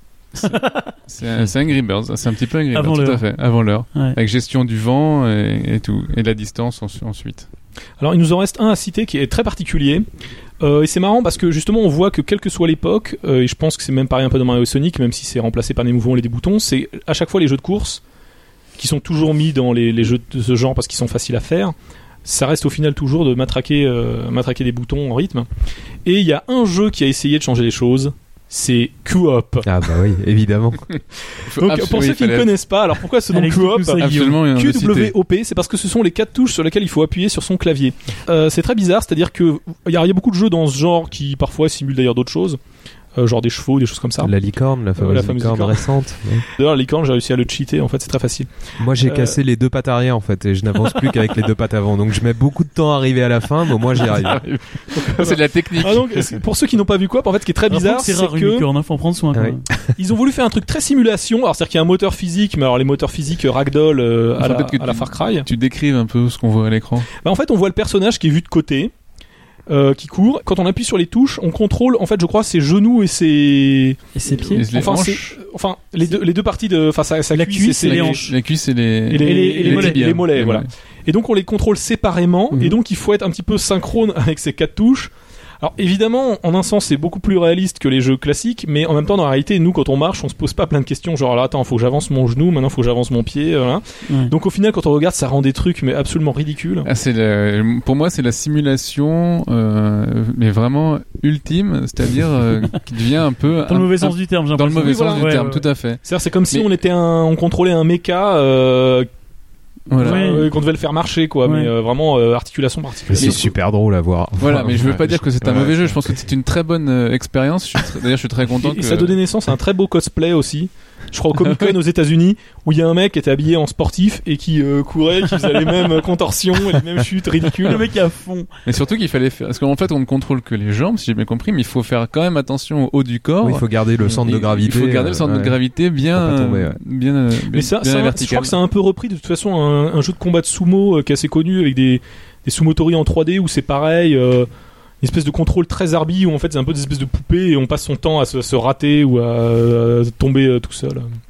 Enfin bon, on va passer à la suite. Alors justement, on va revenir à Jean-Michel, justement pour Ouais. revenir un petit peu sur les sensations de. Voilà ce que je disais dans ta présentation, euh, Jean-Michel. Donc, ce que je, je, je ne t'ai pas encore demandé, c'est à quel type de jeu tu joues euh, précisément en dehors, alors avec les jeux de sport, mais également en dehors. Quels sont tes types à toi de, de jeux? Et surtout, dans les jeux de sport, quels sont les jeux qui te permettent de, bah, de mettre finalement en exergue tes, tes, tes talents de sportif euh, IRL, j'ai envie de dire Ben en fait, euh, j'ai un- je mets un gros accent sur le foot en fait parce que je suis fan de foot et, Ouais. et, euh, Ton club, c'est quoi? c'est Barça, c'est le Barça. Ah, Mais comment dire, le basket aussi un petit peu avec les Touquets qui sont vraiment Ouais, exceptionnels. la NBA, tout ça. Et puis, Ton mais club en fait, aussi en NBA, non? Euh, cette année, enfin cette année, ouais, c'est plutôt Oklahoma. Cette année, ça change, Ah, ça change chaque année. En fait, moi, je veux me réconcilier un petit peu avec le basket NBA qui, qui ma voix, ma foi, a perdu un petit peu de, superbe. de sa superbe. Ouais. Voilà. Enfin, pas, il y a eu des bonnes séquences et puis vu que je suis d'une autre génération, j'ai vu des générations de grands joueurs disparaître et j'ai eu du mal un petit peu au début avec les Iverson les, et tout ça, alors qu'ils étaient très très bons. Mm. Et puis là, je trouve que ça, il y a, y a une- vraiment une belle euh, Kobe, LeBron. Ouais, voilà, LeBron, euh, comment il s'appelle, Durant, Durant. c'est c'est très très costaud.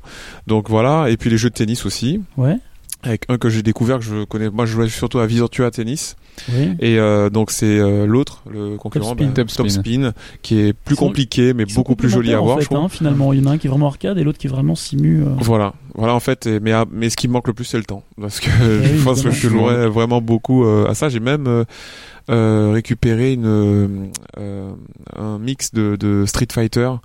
Euh, avec tous tous les Street Fighter Turbo, enfin ils ont Ah, ils ont oui. recollé le tout D'accord. et donc on peut jouer au Street Fighter qu'on veut. Euh, ça fait un petit moment hein, que j'avais acheté ça, qu'on peut jouer sur PlayStation et ça c'est vraiment euh, formidable. Cool, ouais. Ouais, ça permet de rejouer. Voilà. On reste un petit peu dans le sport, hein, puisque Oui, dans, oui, oui, dans tout- Street Fighter, il y a quand même de la tout compétition. Après, Ah oui, après, après cool. c'est des jeux d'aventure, hein. donc euh, là par exemple Batman euh, que j'ai envie de de Arkham City, ouais. voilà Arkham City, mais j'avais fini avant euh, Golden Axe Ouais. qui enfin, voilà c'est un coup de nostalgie, je sais pas ce Ouais. qu'il m'avait pris, je, l'ai- acheté d'occasion et puis voilà j'ai fait euh, voilà et c'est ça m'a fait euh, ça m'a fait plaisir. Ouais. Euh, sinon bah voilà c'est plutôt les, les jeux de sport. Moi après après, je, je réfléchis, je joue- à d'autres jeux avec les copains, surtout euh, euh, en général lors de stages du style euh, sur Nintendo, la, la NES en général, Mhm. Comme comment ça s'appelle le jeu avec les les, les petits bonhommes là euh, où il faut euh, exploser son, son voisin. Bomberman. Bomberman. Bomberman, voilà. Le grand classique chez ça. mo5.com, les gars. Et Tout le monde puis, est mort euh, de autour de la table parce que puis- ici on fait des puis Bomberman, ça- ça- de Bomberman. Et puis 10. voilà, les, les, les coups de nostalgie comme ça, de ramener ma, ma console de la cave, la, la 64, pour jouer à GoldenEye. Et puis, très euh, Nintendo quand même. hein. et oui, oui, quand même, GoldenEye et Mario Kart, voilà. En même Il y temps, a il faut c'est- dire qu'il là, il a, il a que des bons goûts. Bah oui. voilà. Après, c'est voilà, c'est c'est un, c'est un petit peu ça. Et ce qui me manque, franchement, comme je dis, c'est le temps parce que voilà, avec la vie privée, c'est c'est c'est compliqué. Mais je pense que euh, des heures de sommeil, j'en aurais pas eu beaucoup si j'avais, je pouvais. Donc, euh, vraiment un fond du jeu vidéo en fait. ouais, ouais, j'aimerais bien, j'aimerais bien l'être plus encore. Et c'est vrai que c'est comme je dis, c'est Bah le oui, temps des finir les jeux. Voilà. Mais ce C'est qui, ça les freins ce qui- ce qui est intéressant, c'est que donc c'est quand même tu joues quand même principalement aux jeux de sport. Et c'est vrai qu'on pourrait penser, évidemment ça paraît logique, mais on pourrait se demander limite si un sportif euh, presque euh, voudrait pas du tout jouer aux jeux de sport parce que ça n'a rien à voir. Ça lui avec, rappelle le euh, boulot. Oui, Voilà, voilà, exactement. boulot. c'est un peu cliché, mais sans aller là-dedans, parce que c'est vrai que c'est quand même très différent au final de. de... C'est, c'est vrai. en fait le foot, je me dis que c'est pas si différent que ça, parce qu'ils ont mis tellement Ah, d'argent ouais. dedans et que ça se rapproche tellement pour que PES soit plus dans le coup et que FIFA reprenne Ouais. la main, c'est quand même incroyable. Après c'est le seul, je pense, avec le basket qui qui soit un petit peu crédible pour que les footeux jouent avec aussi. Tennis aussi, hein, je pense. Ouais, le tennis aussi, c'est pas mal. Après pour les autres sports, ils ont ils ont vraiment du mal. Ouais, c'est possible. moins euh, populaire et ça se vendrait moins. Oui, c'est donc ça, ils- Oui, il y a, c'est il y a peut-être de qu'il y a ça ça. aussi. Ils veulent pas prendre le aussi. risque de mettre euh, tous les millions qui ont été dépensés pour, euh, Je pour un que c'est PES. ça, parce qu'on parlait et- du hand avant le, le podcast, et euh, c'est vrai qu'il n'y a pas de jeu de hand. Il y en a, En c'est- fait, il y en a, c'est- vraiment a dommage. mais Il y en a un. il est sur PC et pas très connu. Ouais, voilà, ça- il me semblait bien en avoir vu un, mais bon. C'est- vraiment dommage parce que s'ils mettent euh, vraiment un truc un peu global, rien que dans le jeu en mettant des, des, des pauvres noms, euh, ça peut le faire aussi en mettant tout sur sur le enfin sur le jeu en lui-même. Ça peut être ça peut être pas mal. Il y a des jeux super sympas. Les JO on en sort là, ça peut être vraiment ça peut être vraiment bien quoi. Vrai, Après, euh, jeux, en fait. C'est dommage. Je pense qu'il peut-être qu'il faudrait qu'ils sortent euh, un jeu après l'événement en fait pour Ah, vraiment oui, tout pour prendre l'ampleur et claquer la, un la grand coup. quintessence des, des JO. Exactement. Mais, tu voulais réagir? Euh, oui, j'ai- en fait, je me faisais la réflexion par rapport à la popularité des jeux. C'est vrai que euh, les, les jeux vidéo sont à mettre euh, en parallèle avec euh, les sports qui sont diffusés à la télévision, tout simplement. Quoi. Et même, euh, on parlait de la représentation, euh, tennis euh, for two qui se qu'on voyait de côté, et finalement tous les tous les jeux vidéo de sport prennent la représentation telle qu'on la voit à la À la télévision. Il y a eu des exceptions. Alors, je suis désolé, on parle beaucoup de football, mais je pense par exemple à Libero Grande qui était sorti sur PlayStation, où là on incarnait vraiment un joueur sur le terrain, on même avoir joueur la toute la vista. partie, Mais j'- j'allais dire ça parce que finalement la, la seule différence entre le foot jeu vidéo et le, foot réel, c'est que dans le foot réel, a priori on ne joue qu'un joueur. Enfin, Oui, mais Libero Oui. C'était ça le propos. C'était vraiment, on incarnait toujours le, le mais même joueur vrai et ça ne que même changeait pas. si euh, il y a encore des jeux de foot où il y a des modes où on peut le faire, Oui. euh, ça n'a jamais eu vraiment de succès. Les gens veulent quand Non. même pouvoir contrôler toute l'équipe. Ouais. euh, c'est Bah, parce qu'intrinsèquement, déjà, Libero Grande n'était pas un super grand jeu. Mais c'est un peu. Il avait, honnête- il avait ce concept qui était original. Oui, mais honnêtement, moi, enfin, moi, j'ai sou- souvent été goal, que ce soit en handball ou en football. Bah, enfin, surtout en football, on s'emmerde, quoi. Honnêtement. Bah, et puis c'est le, ça dépend, ça dépend qui est en face. C'est le problème aussi des. Enfin, on, en- on y reviendra peut-être, mais euh, il y a certains sports qui malheureusement. euh, bon, après, je suis pas euh, game designer et il y a sûrement des génies qui pourront y retoucher et faire quelque chose. Mais il y a certains sports euh, bah, tels que l'escrime qui euh, à adapter en jeu vidéo pour en faire quelque chose euh, d'intéressant en tant que jeu vidéo, c'est très compliqué parce que c'est c'est des sports qui sont vraiment euh, de vitesse quoi. C'est le premier Ouais. qui touche euh, gagne. Là où par exemple dans une partie de foot bah eh, forcément tu joues plusieurs minutes t'as le temps d'installer des choses. Dans un match de basket pareil c'est collectif. Mm. Euh, le 100 mètres comment réinventer le 100 mètres en jeu vidéo si ce n'est dans l'extrême euh, de contrôler euh, les segments du joueur avec euh, quatre touches de clavier ou sinon de bourriner pour aller le plus vite possible. Donc c'est vrai que c'est aussi souvent un reproche qu'on fait aux au jeu de, des, des JO euh, d'avoir euh, des, des, des choses très basiques. Mais c'est sûr qu'il y a des sports qui et je ne juge pas du tout de la valeur hein, j'adore le 100 mètres Mm. j'adore l'escrime et Ouais. tout. Mais qui sont évidemment euh, moins faciles à Bah adapter Ouais. ce qui n'aurait pas été le cas euh, du, hand- du handball par exemple qui pourrait être euh, Mm. un- un- typiquement se prêterait aux jeux entre un jeu vidéo de basket et un jeu de foot. Je pense que c'est le problème de la popularité du sport. mais là c'est vraiment Et le pour- problème Et pourtant, ce qui est étrange, c'est que l'équipe de France, enfin, on dira, c'est que Oui, l'équipe de France de handball, Ah, c'est une des meilleures équipes de sport de tous les temps hein. depuis, depuis des années. Et Mais tu, tu vois bien qu'on ne diffuse les matchs de hand que quand c'est la demi-finale ou la finale sur les, sur grandes chaînes. Je pense aussi que quand on aura une finale États-Unis-Japon euh, au hand, ben là, euh, je pense qu'on aura notre petit jeu tranquillement. Mais Ouais, c'est clair. Pour, pour Oui, revenir, raison, à, ouais, ouais, pour, pour revenir à, à ce que tu disais, en fait, euh, euh, pour l'escrime par exemple, c'est moi je pense voilà, c'est un problème de moyens et puis de, de, de médiatisation. Euh, mais pour nous, par exemple, on a déjà pensé des jeux vidéo Ouais. euh, en escrime avec des styles différents. Par exemple, on a le, le russe, le plus titré de tous les temps, Kolobkov, avec son style particulier, spatial et tout. Eric Sreki, qui est notre plus grand. euh, voilà, il y a des styles vraiment tellement différents que ça serait très très joli à, à l'écran. Toi, avec, Mais- avec, avec puis, tes euh, collègues euh, escrimeurs, vous y avez pensé à ça Oui, on y a, on y a pensé, on s'imaginait euh, des choses sur la puissance, sur la, la façon de taper la lame. Tout ça est possible, hein, c'est c'est tout à fait possible. Ah ouais Ouais, ouais, bien sûr. Après, il faut, il faut développer. C'est, c'est euh, voilà, il faut- faut des moyens pour développer, Ah oui, mais, c'est euh, tout à fait Ah possible. oui, forcément, Seb. Mais il y a des. Alors, c'est c'est pas du tout euh, un, un jeu multi-épreuve, mais euh, au niveau de la- du combat à l'épée, il y a un Bushido Blade. Non, Bushido Blade Oui, euh, tu tout as à raison, fait, ouais. sur ouais, PlayStation, dans lequel il y avait trois gardes. il y avait euh, plusieurs styles de personnages. Il y avait un, il y avait une- un, un personnage qui avait une rapière, il y avait Et on, sûr on, le y- on y katana. perd au bout d'une touche. hein. Et Oui, c'est ça, pouvait- c'est ça, c'est on pouvait, euh, on pouvait tuer son adversaire en un seul coup si on voulait. On pouvait le, le, lui- enfin, je sais pas si je me souviens plus si on pouvait trancher les membres, mais en tout cas on pouvait blesser aux membres et ça changeait complètement le, Hmm. Les jouabilité. ouais. Et euh, enfin, Ah, presque C'était assez simu, mais c'est vrai que bon, c'était plus orienté sur le l'art du samouraï plutôt que l'escrime. Je me dis aussi peut-être un, un des soucis aussi avec l'escrime. En fait, c'est bête, mais c'est au niveau des stars, c'est-à-dire que le problème, c'est que bah, comme ils portent un masque, c'est pas forcément. Hyper- Jean-François Lamour est une grande star, non? Ouais, bah en fait, il faut de toute façon le, sur le jeu, il faudrait mettre le, Laura Flessel. Parce que sur, sur, sur la pochette, oui, ah non, bah mais- oui, c'est vrai qu'il y a un nom. euh, je sais pas si vous vous rappelez, il y a eu euh, le jeu David Douillet de, de Ouais, judo. judo, tout à Ouais, fait. c'est vrai. Donc euh, quand il y a vraiment un nom qui peut porter. Alors après, je Oui, sais pas si dans le jeu David. Douillet, mais- on, on reconnaît David Douillet. Mais en Ah oui, il était sur la jaquette, il est- ah oui, tu veux dire pendant l'épreuve. Après, Oui. après c'est pendant, pendant, pendant les matchs, il faut que voilà, qu'il y ait le masque, mais que euh, au niveau de la médiatisation, on a un certain respect aussi à avoir au niveau du masque avec l'arbitre. Hmm. Mais souvent, vous observerez, il y a, Ils enlèvent, ils Ouais. enlèvent, et on peut voir à ce moment-là le. Donc voilà, les jeux ils peuvent euh, jouer là-dessus, mais il faudrait que l'enlever du, du masque de, de- devrait être officiel. Mais c'est vrai que.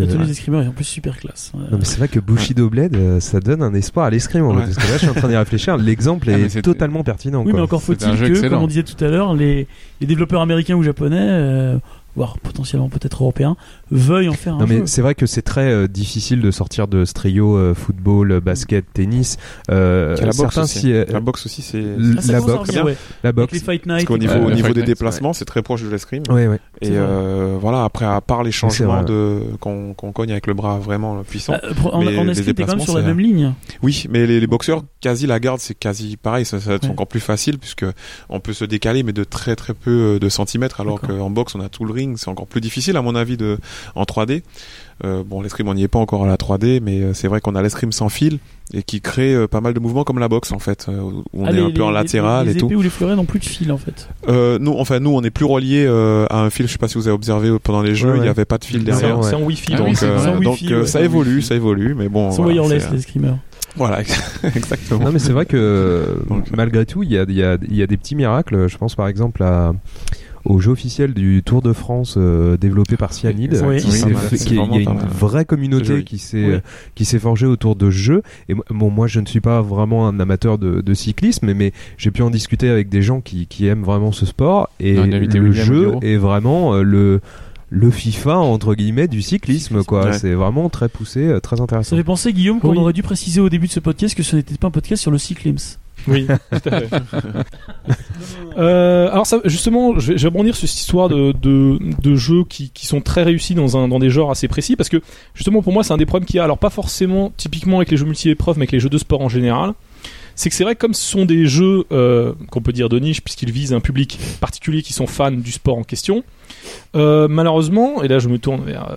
Julien, ils sont pas toujours notés euh, de la même manière que des jeux traditionnels. C'est que même un jeu très réussi, genre un jeu de Tour de France exceptionnel, il aura jamais une note faramineuse. Parce qu'on a l'impression que les journalistes ont peur de se dire Ah, si je mets une note faramineuse, les gens vont aller l'acheter, euh, alors que si ça se trouve, ils vont pas aimer. euh. Bah, je, suis- je suis pas totalement d'accord avec ça parce que, enfin, après, euh, j'imagine que chacun a une des conventions éditoriales différentes, mais moi, je pars du principe que évidemment, euh, quand tu notes un jeu et que tu écris sur un jeu, tu penses déjà au public auquel il s'adresse. Euh, surtout dans le jeu vidéo où on a vraiment des genres qui s'adressent à, à certaines personnes. Euh, nous, par exemple, c'est Emeric qui fait les jeux de combat chez Gameblog. Quand il parle de Street Fighter, il sait à qui il en parle. Il, il utilise Ouais. des termes techniques et tout.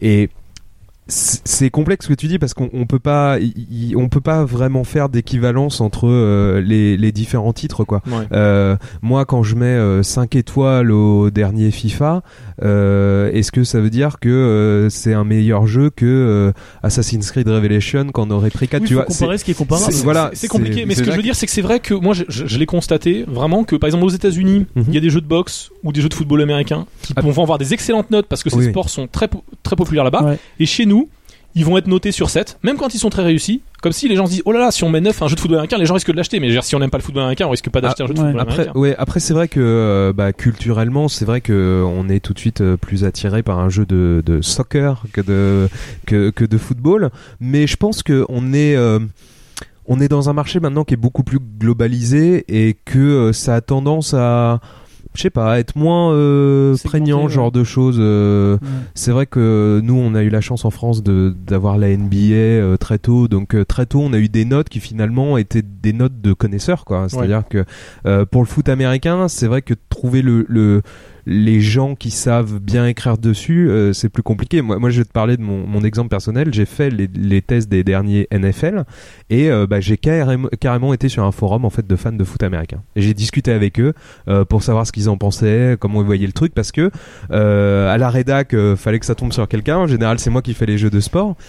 Et c'est vrai que moi, je me suis plutôt amusé avec le jeu et tout, mais j'avais besoin Bah d'en oui. savoir plus. C'est difficile de savoir par rapport aux épisodes précédents évidemment. si c'est mieux, si c'est Euh, moins bien. évidemment et puis surtout euh, euh, il y, a- il y a toujours euh, Enfin, euh, c'est Emeric qui teste les jeux de baston. euh, C'est à la rédac, c'est pas Julien qui le ferait parce Mm. qu'il a pas ce, ce cette histoire avec les jeux Ouais. de baston. Il a pas joué à Mm. Street 2 Oui, quand vous avez euh, tous, les euh, gens y vous jouaient. avez tous des histoires Ah, différentes. avec évidemment, différents enfin c'est pas Raon qui va tester les jeux de foot, tu vois. Il sera plus euh, dans les jeux de stratégie ou les RPG, etc. ouais. En plus, c'était Julien, euh, ce serait toujours pour l'OM, et si c'était Julo, ce serait pour le PSG. Donc euh, ouais pour, pour pour les jeux euh, très euh, euh, c'est c'est vrai qu'il y a peut-être eu à une époque euh, peut-être il y a- il euh, eu une vraie évolution. C'est-à-dire que je pense que maintenant, on commence à comprendre que finalement, il n'y a pas de genre qui plaît à tout le Mhm. monde.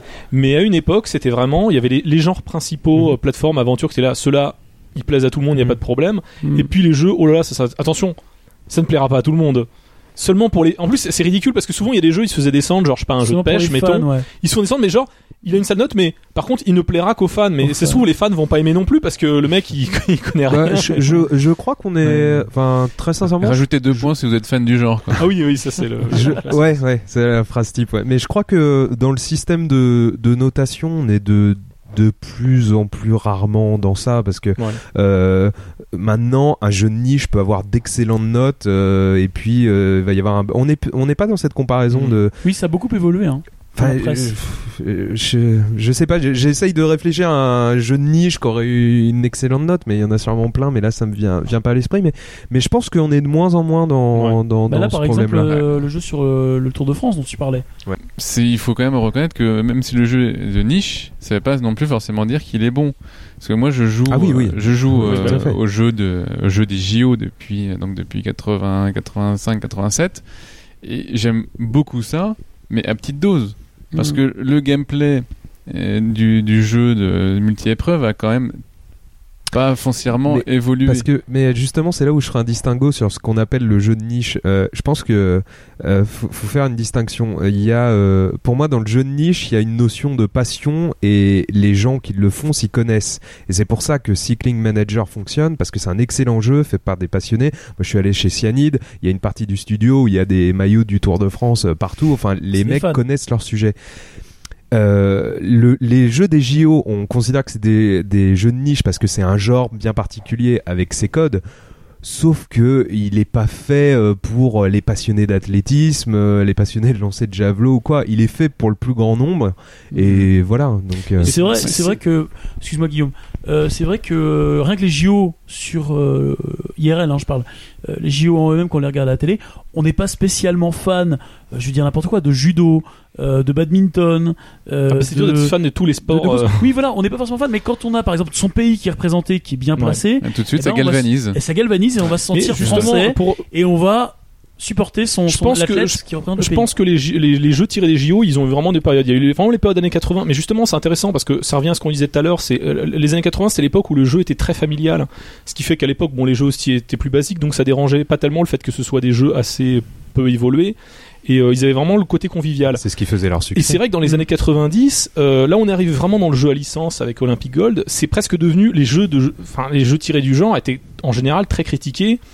Euh, ça, devenait un petit peu, euh, je dirais pas le truc, le, le, rebut, mais c'est vrai que c'était pas forcément des jeux, très populaires. Et, avec le motion gaming finalement, si les jeux ont pas forcément des critiques euh, hallucinantes, mais au moins ils ont un grand succès populaire. On est revenu à ça. Et je pense que un des problèmes justement des jeux tirés des JO, c'est que ce sont des jeux à licence en fait, c'est ça qu'il faut pas oublier. Et donc il y a les contraintes habituelles de date de sortie. Mais pourtant, ils ont 4 ans à chaque fois pour les Oui, ah, ou deux ans si on compte les, les jeux Ouais. d'hiver. Je ne pense pas qu'ils ils se mettent à développer euh, 4 ans avant. Non, je pense pas non plus. non, mais alors c'est vrai que jusqu'à maintenant, on a très peu parlé des jeux d'hiver, je note, Oui. depuis le début de ce podcast. Bah, parce que comme tout le monde, on préfère les jeux d'été aux Bah, jeux moi, d'hiver. figure-toi, Enfin, sais que j'ai un mais- très bon souvenir du jeu.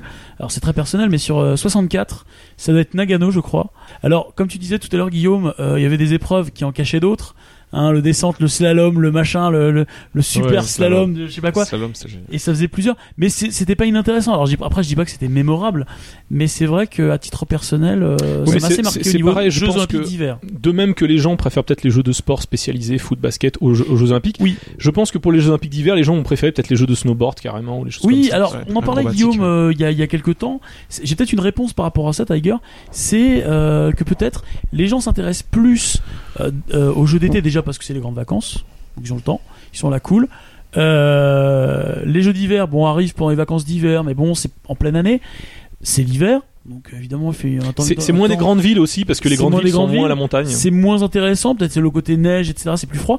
Et puis aussi, surtout, ce sont des sports un peu plus euh, bourgeois entre guillemets Allez. et qui intéressent. Genre, Moins les gens se, arrivent moins. Voilà, c'est moins accessible. Ils arrivent à moins se reconnaître dans le, sport en question. C'est-à-dire que oui, qu'au JO d'été. ce qu'on s'était dit, c'est qu'autant aux Jeux, aux Jeux Olympiques d'hiver, c'est vraiment que des jeux d'hiver. Hmm. Autant Ouais. aux Jeux Olympiques d'été, il y a des jeux qu'on pourrait très bien. euh, L'escrime, on pourrait le faire en hiver. Je vois Oui, pas ce qui voilà. empêche. euh, Mais d'ailleurs, Surtout que même on aura chaud. Non mais ouais, il y a un vrai. Ouais. de toute façon, il y a un vrai universalisme D'ailleurs, dans les- euh, dans la les- course à pied, euh, dans, dans la les, piscine. excuse-moi, je dans les premiers, euh, les premiers JO, je crois, c'est jusqu'en 1924, si je me trompe pas, le patinage artistique est dans les JO d'été.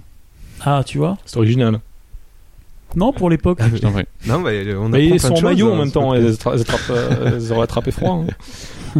Mais le, le- ouais aussi la différence c'est que forcément euh, on, on s'attend pas à, à une simulation quand on est avec euh, un jeu des Jeux Olympiques donc y jouer tout seul a finalement peu d'intérêt parce que euh, la durée de vie va être forcément limitée euh, on va très vite euh, battre euh, le record du monde comme tu l'as battu tu as fait le ton 100 mètres en 7 secondes. secondes Euh, alors que avec un FIFA NBA 2K euh, d'ailleurs en passant qui pour moi est la meilleure simulation tout sport confondu je parle de NBA 2K hein. Hmm. pour moi on est arrivé à un niveau d'excellence euh, et vraiment Ouais, pas, pas que de jeu de basket hein, Apparemment, t'es pas, pas le seul journaliste à, à penser comme ça. NBA vrai. 2K C'est extraordinaire j'adore Top Spin hein, les Ouais. derniers FIFA sont Ouais. incroyables Ah, tu Et veux dire pour tout moi, sport confondu, 2K, vraiment à tout sport confondu D'accord. Je suis en train de me dire si finalement le fait que les Jeux Olympiques soient tous les 4 ans, enfin dans un type donné, Ouais. c'est même pas d'ailleurs un handicap en fait pour les développeurs parce que euh, finalement les jeux de sport là dont on parle, les jeux de basket, foot, euh, tennis, comme ils en font quasiment tous les ans, ça peut avoir un inconvénient parce qu'ils n'ont pas tellement le temps de les améliorer, mais au moins c'est souvent le Ça- même studio qui travaille dessus. Ouais. Et ça Et, fidélise. euh, et ils améliorent. Alors que c'est vrai que dans les Jeux Olympiques déjà, bon, il y a souvent euh, une vingtaine d'épreuves. C'est pas facile de bien les faire toutes. C'est vrai. Mais en plus, forcément, euh, même si c'est le même studio qui est derrière, il va pas forcément euh, travailler pendant plus de 4 ans. Donc finalement, il va en faire peut-être que deux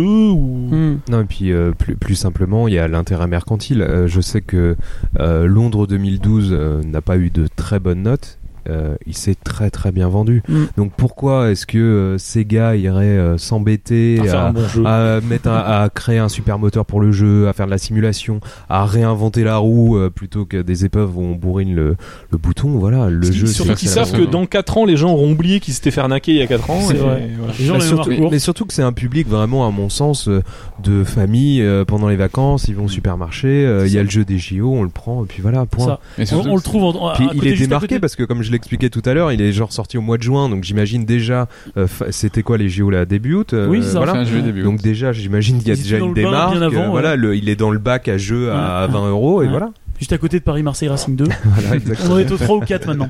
Alors, euh, quelqu'un d'autre a, a- quelqu'un a quelque chose à, à ajouter? Oui, oui, j'aimerais, Oui, Seb. j'aimerais quand même préciser que les, les jeux officiels des JO depuis euh, depuis 92 et Olympic Gold, ils ont quand même un petit peu, un petit peu fait évoluer le gameplay, C'est vrai. ouais. notamment en, en introduisant euh, un peu de des, des mécaniques de jeu de rythme.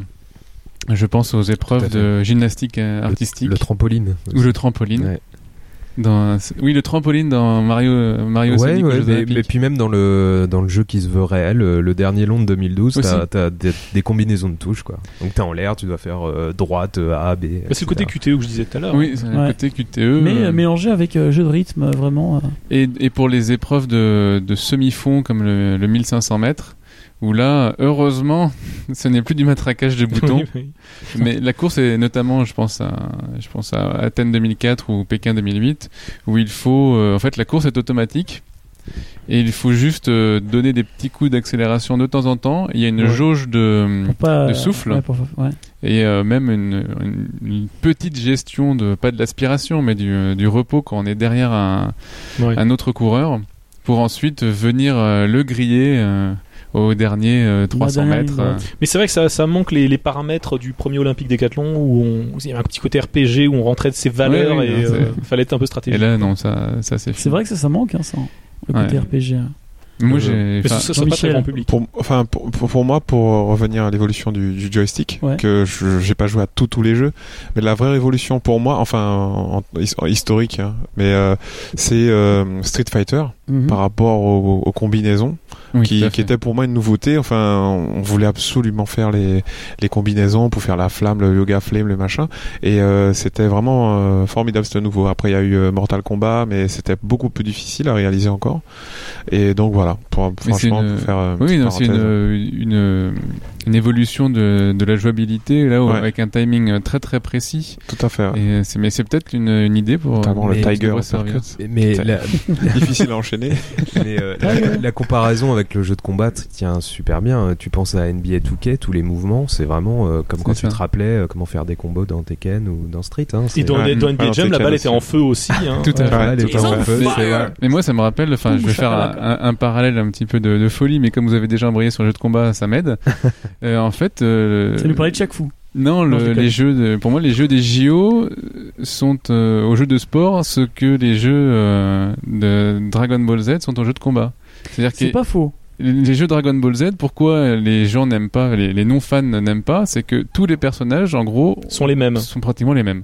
Ils Moi, ont le même design. Moi, j'a- non, ils ont pas le même design. Tous Oh. les cheveux blonds. Ouais. C'est ça que tu veux dire. Quand Ils sont ont pas le même transformés. design, Mais ils ont la même jouabilité, alors que justement depuis Street Fighter, euh, c'est quand même le- l'intérêt, c'est que chaque personnage ou presque Ah oui. ait sa- son, son propre Et il a art de quoi comme coup combat. spécial Bah, Un caméra. Ah oui, tiens, lui aussi. Euh, ah, bah, ah, tiens, caméra, dis André. Non, Non, mais mais, un si, autre- pour, pour le réalisme, il y a toujours euh, Krillin. Lui, il a rien.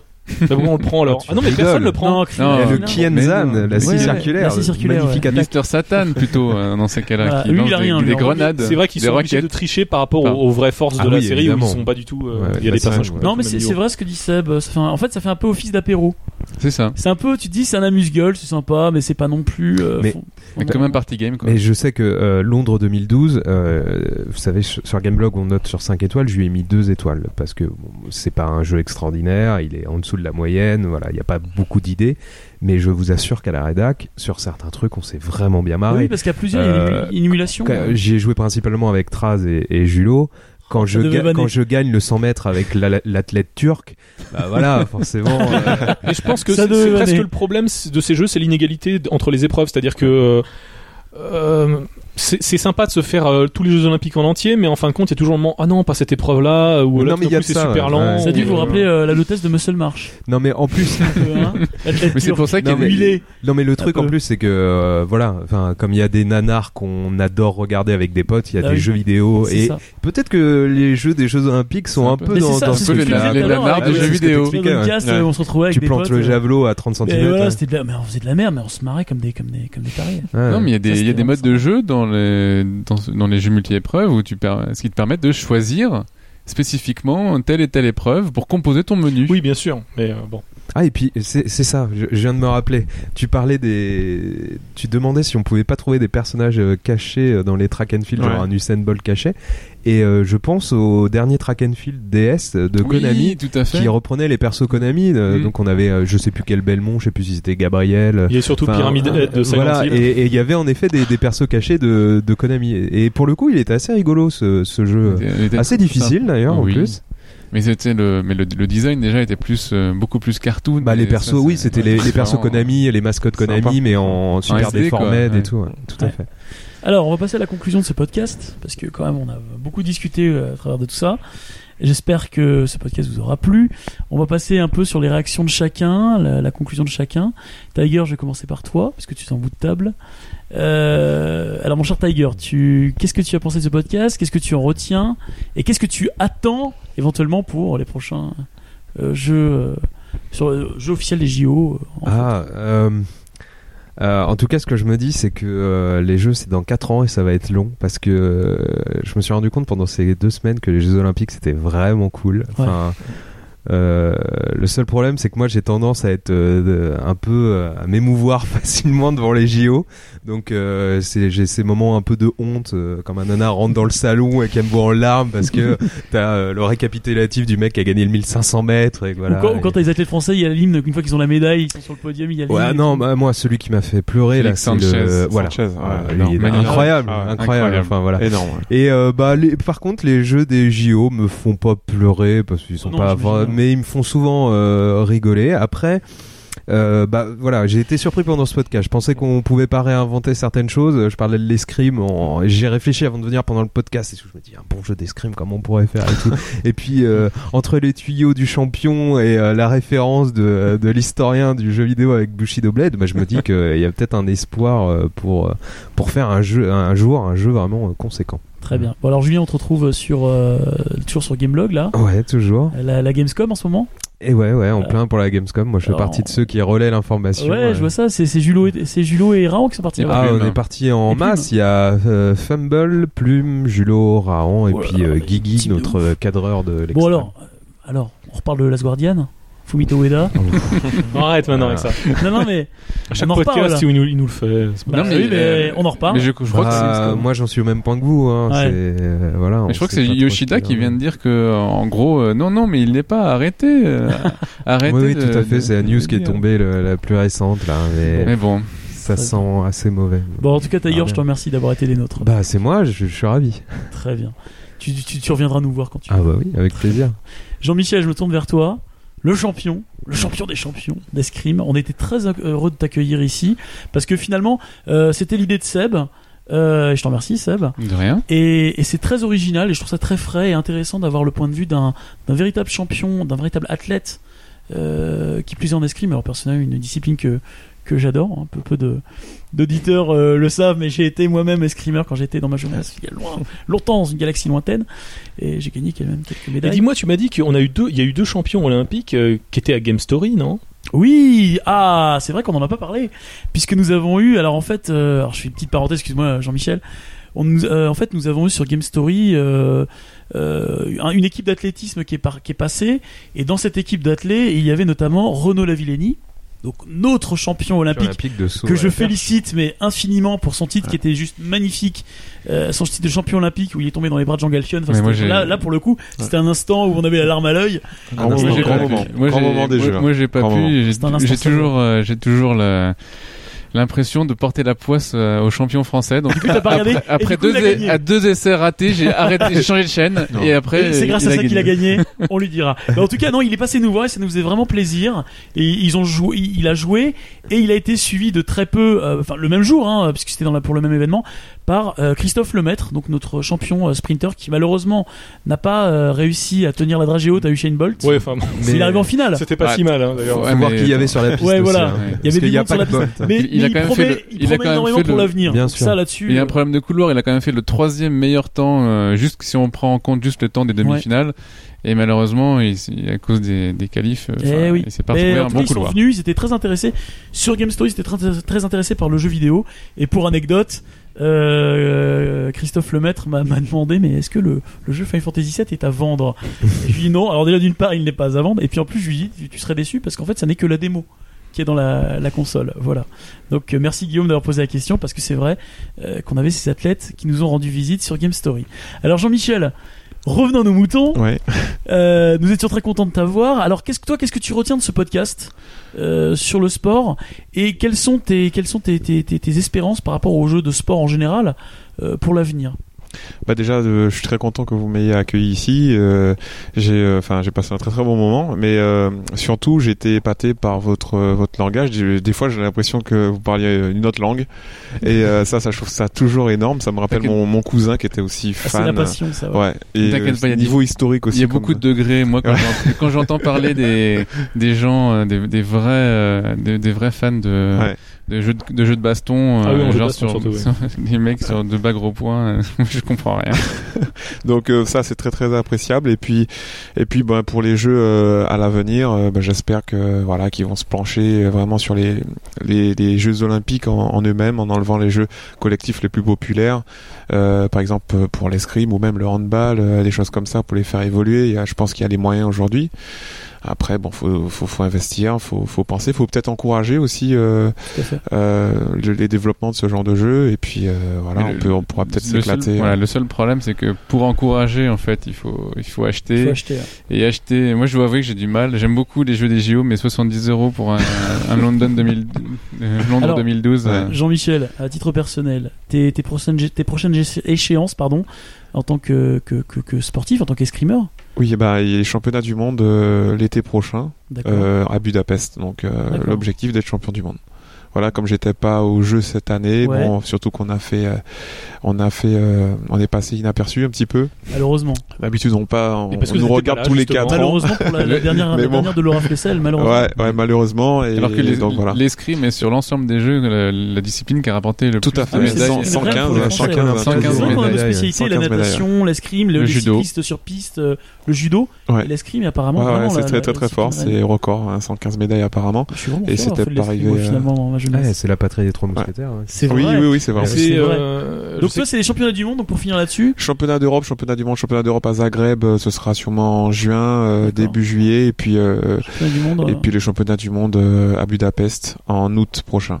Très bien. Un peu comme les Jeux un an après. Et donc tu y seras, tu y seras. bah, euh, j'espère y être parce qu'il faut se qualifier Ah, il y a déjà. les qualifs, ouais. Voilà, c'est ce qui m'a pas permis de toute façon d'aller au JO, même si j'ai un très bon classement mondial actuellement. D'accord. Alors que j'ai pas- lu, enfin, je vois. J'avais lu qu'après les qualifications, tu as battu ceux qui ont été qualifiés pour les Tout JO. à fait, c'est vrai. Au championnat de France, je fais champion de France devant euh, les deux qui partent, euh, qui sont partis au jeu et qui malheureusement n'ont pas n'ont pas brillé à leur juste valeur. Malheureusement. C'est la loi des sache que- qualifications. Sache que, euh, que, que nous, enfin, je dis au, au nom de tout mo5.com, tout autant que pour Renaud Lavillenie, nous serons tous derrière toi pour, pour, pour ton succès. Nous, serons, nous te supporterons pour que tu deviennes euh, champion d'Europe et pourquoi pas champion du monde. Ah merci, c'est c'est très très encourageant et d'a- d'ailleurs ce serait une, une très très très très bonne chose. Très bien. Bah écoute, en tout cas, ça nous a fait plaisir d'avoir un champion qui plus est gamer. Ok. Merci d'avoir été C'est parmi vraiment très très Ouais, sympa. Merci à vous. Et très, ouais, très sympa, je, je le précise. Alors, les gars, Bah, je me tourne vers mes, vers mes complices là. Seb, Moi, j'aimerais bien, euh, enfin, si c'est un vieux pieux évidemment, mais s'il pouvait y avoir une euh, entre guillemets une révolution euh, du genre tel que l'a connu euh, les, les jeux de baston avec Street Fighter 2, c'est vrai que ce, ce serait quand même, ce serait une bonne chose.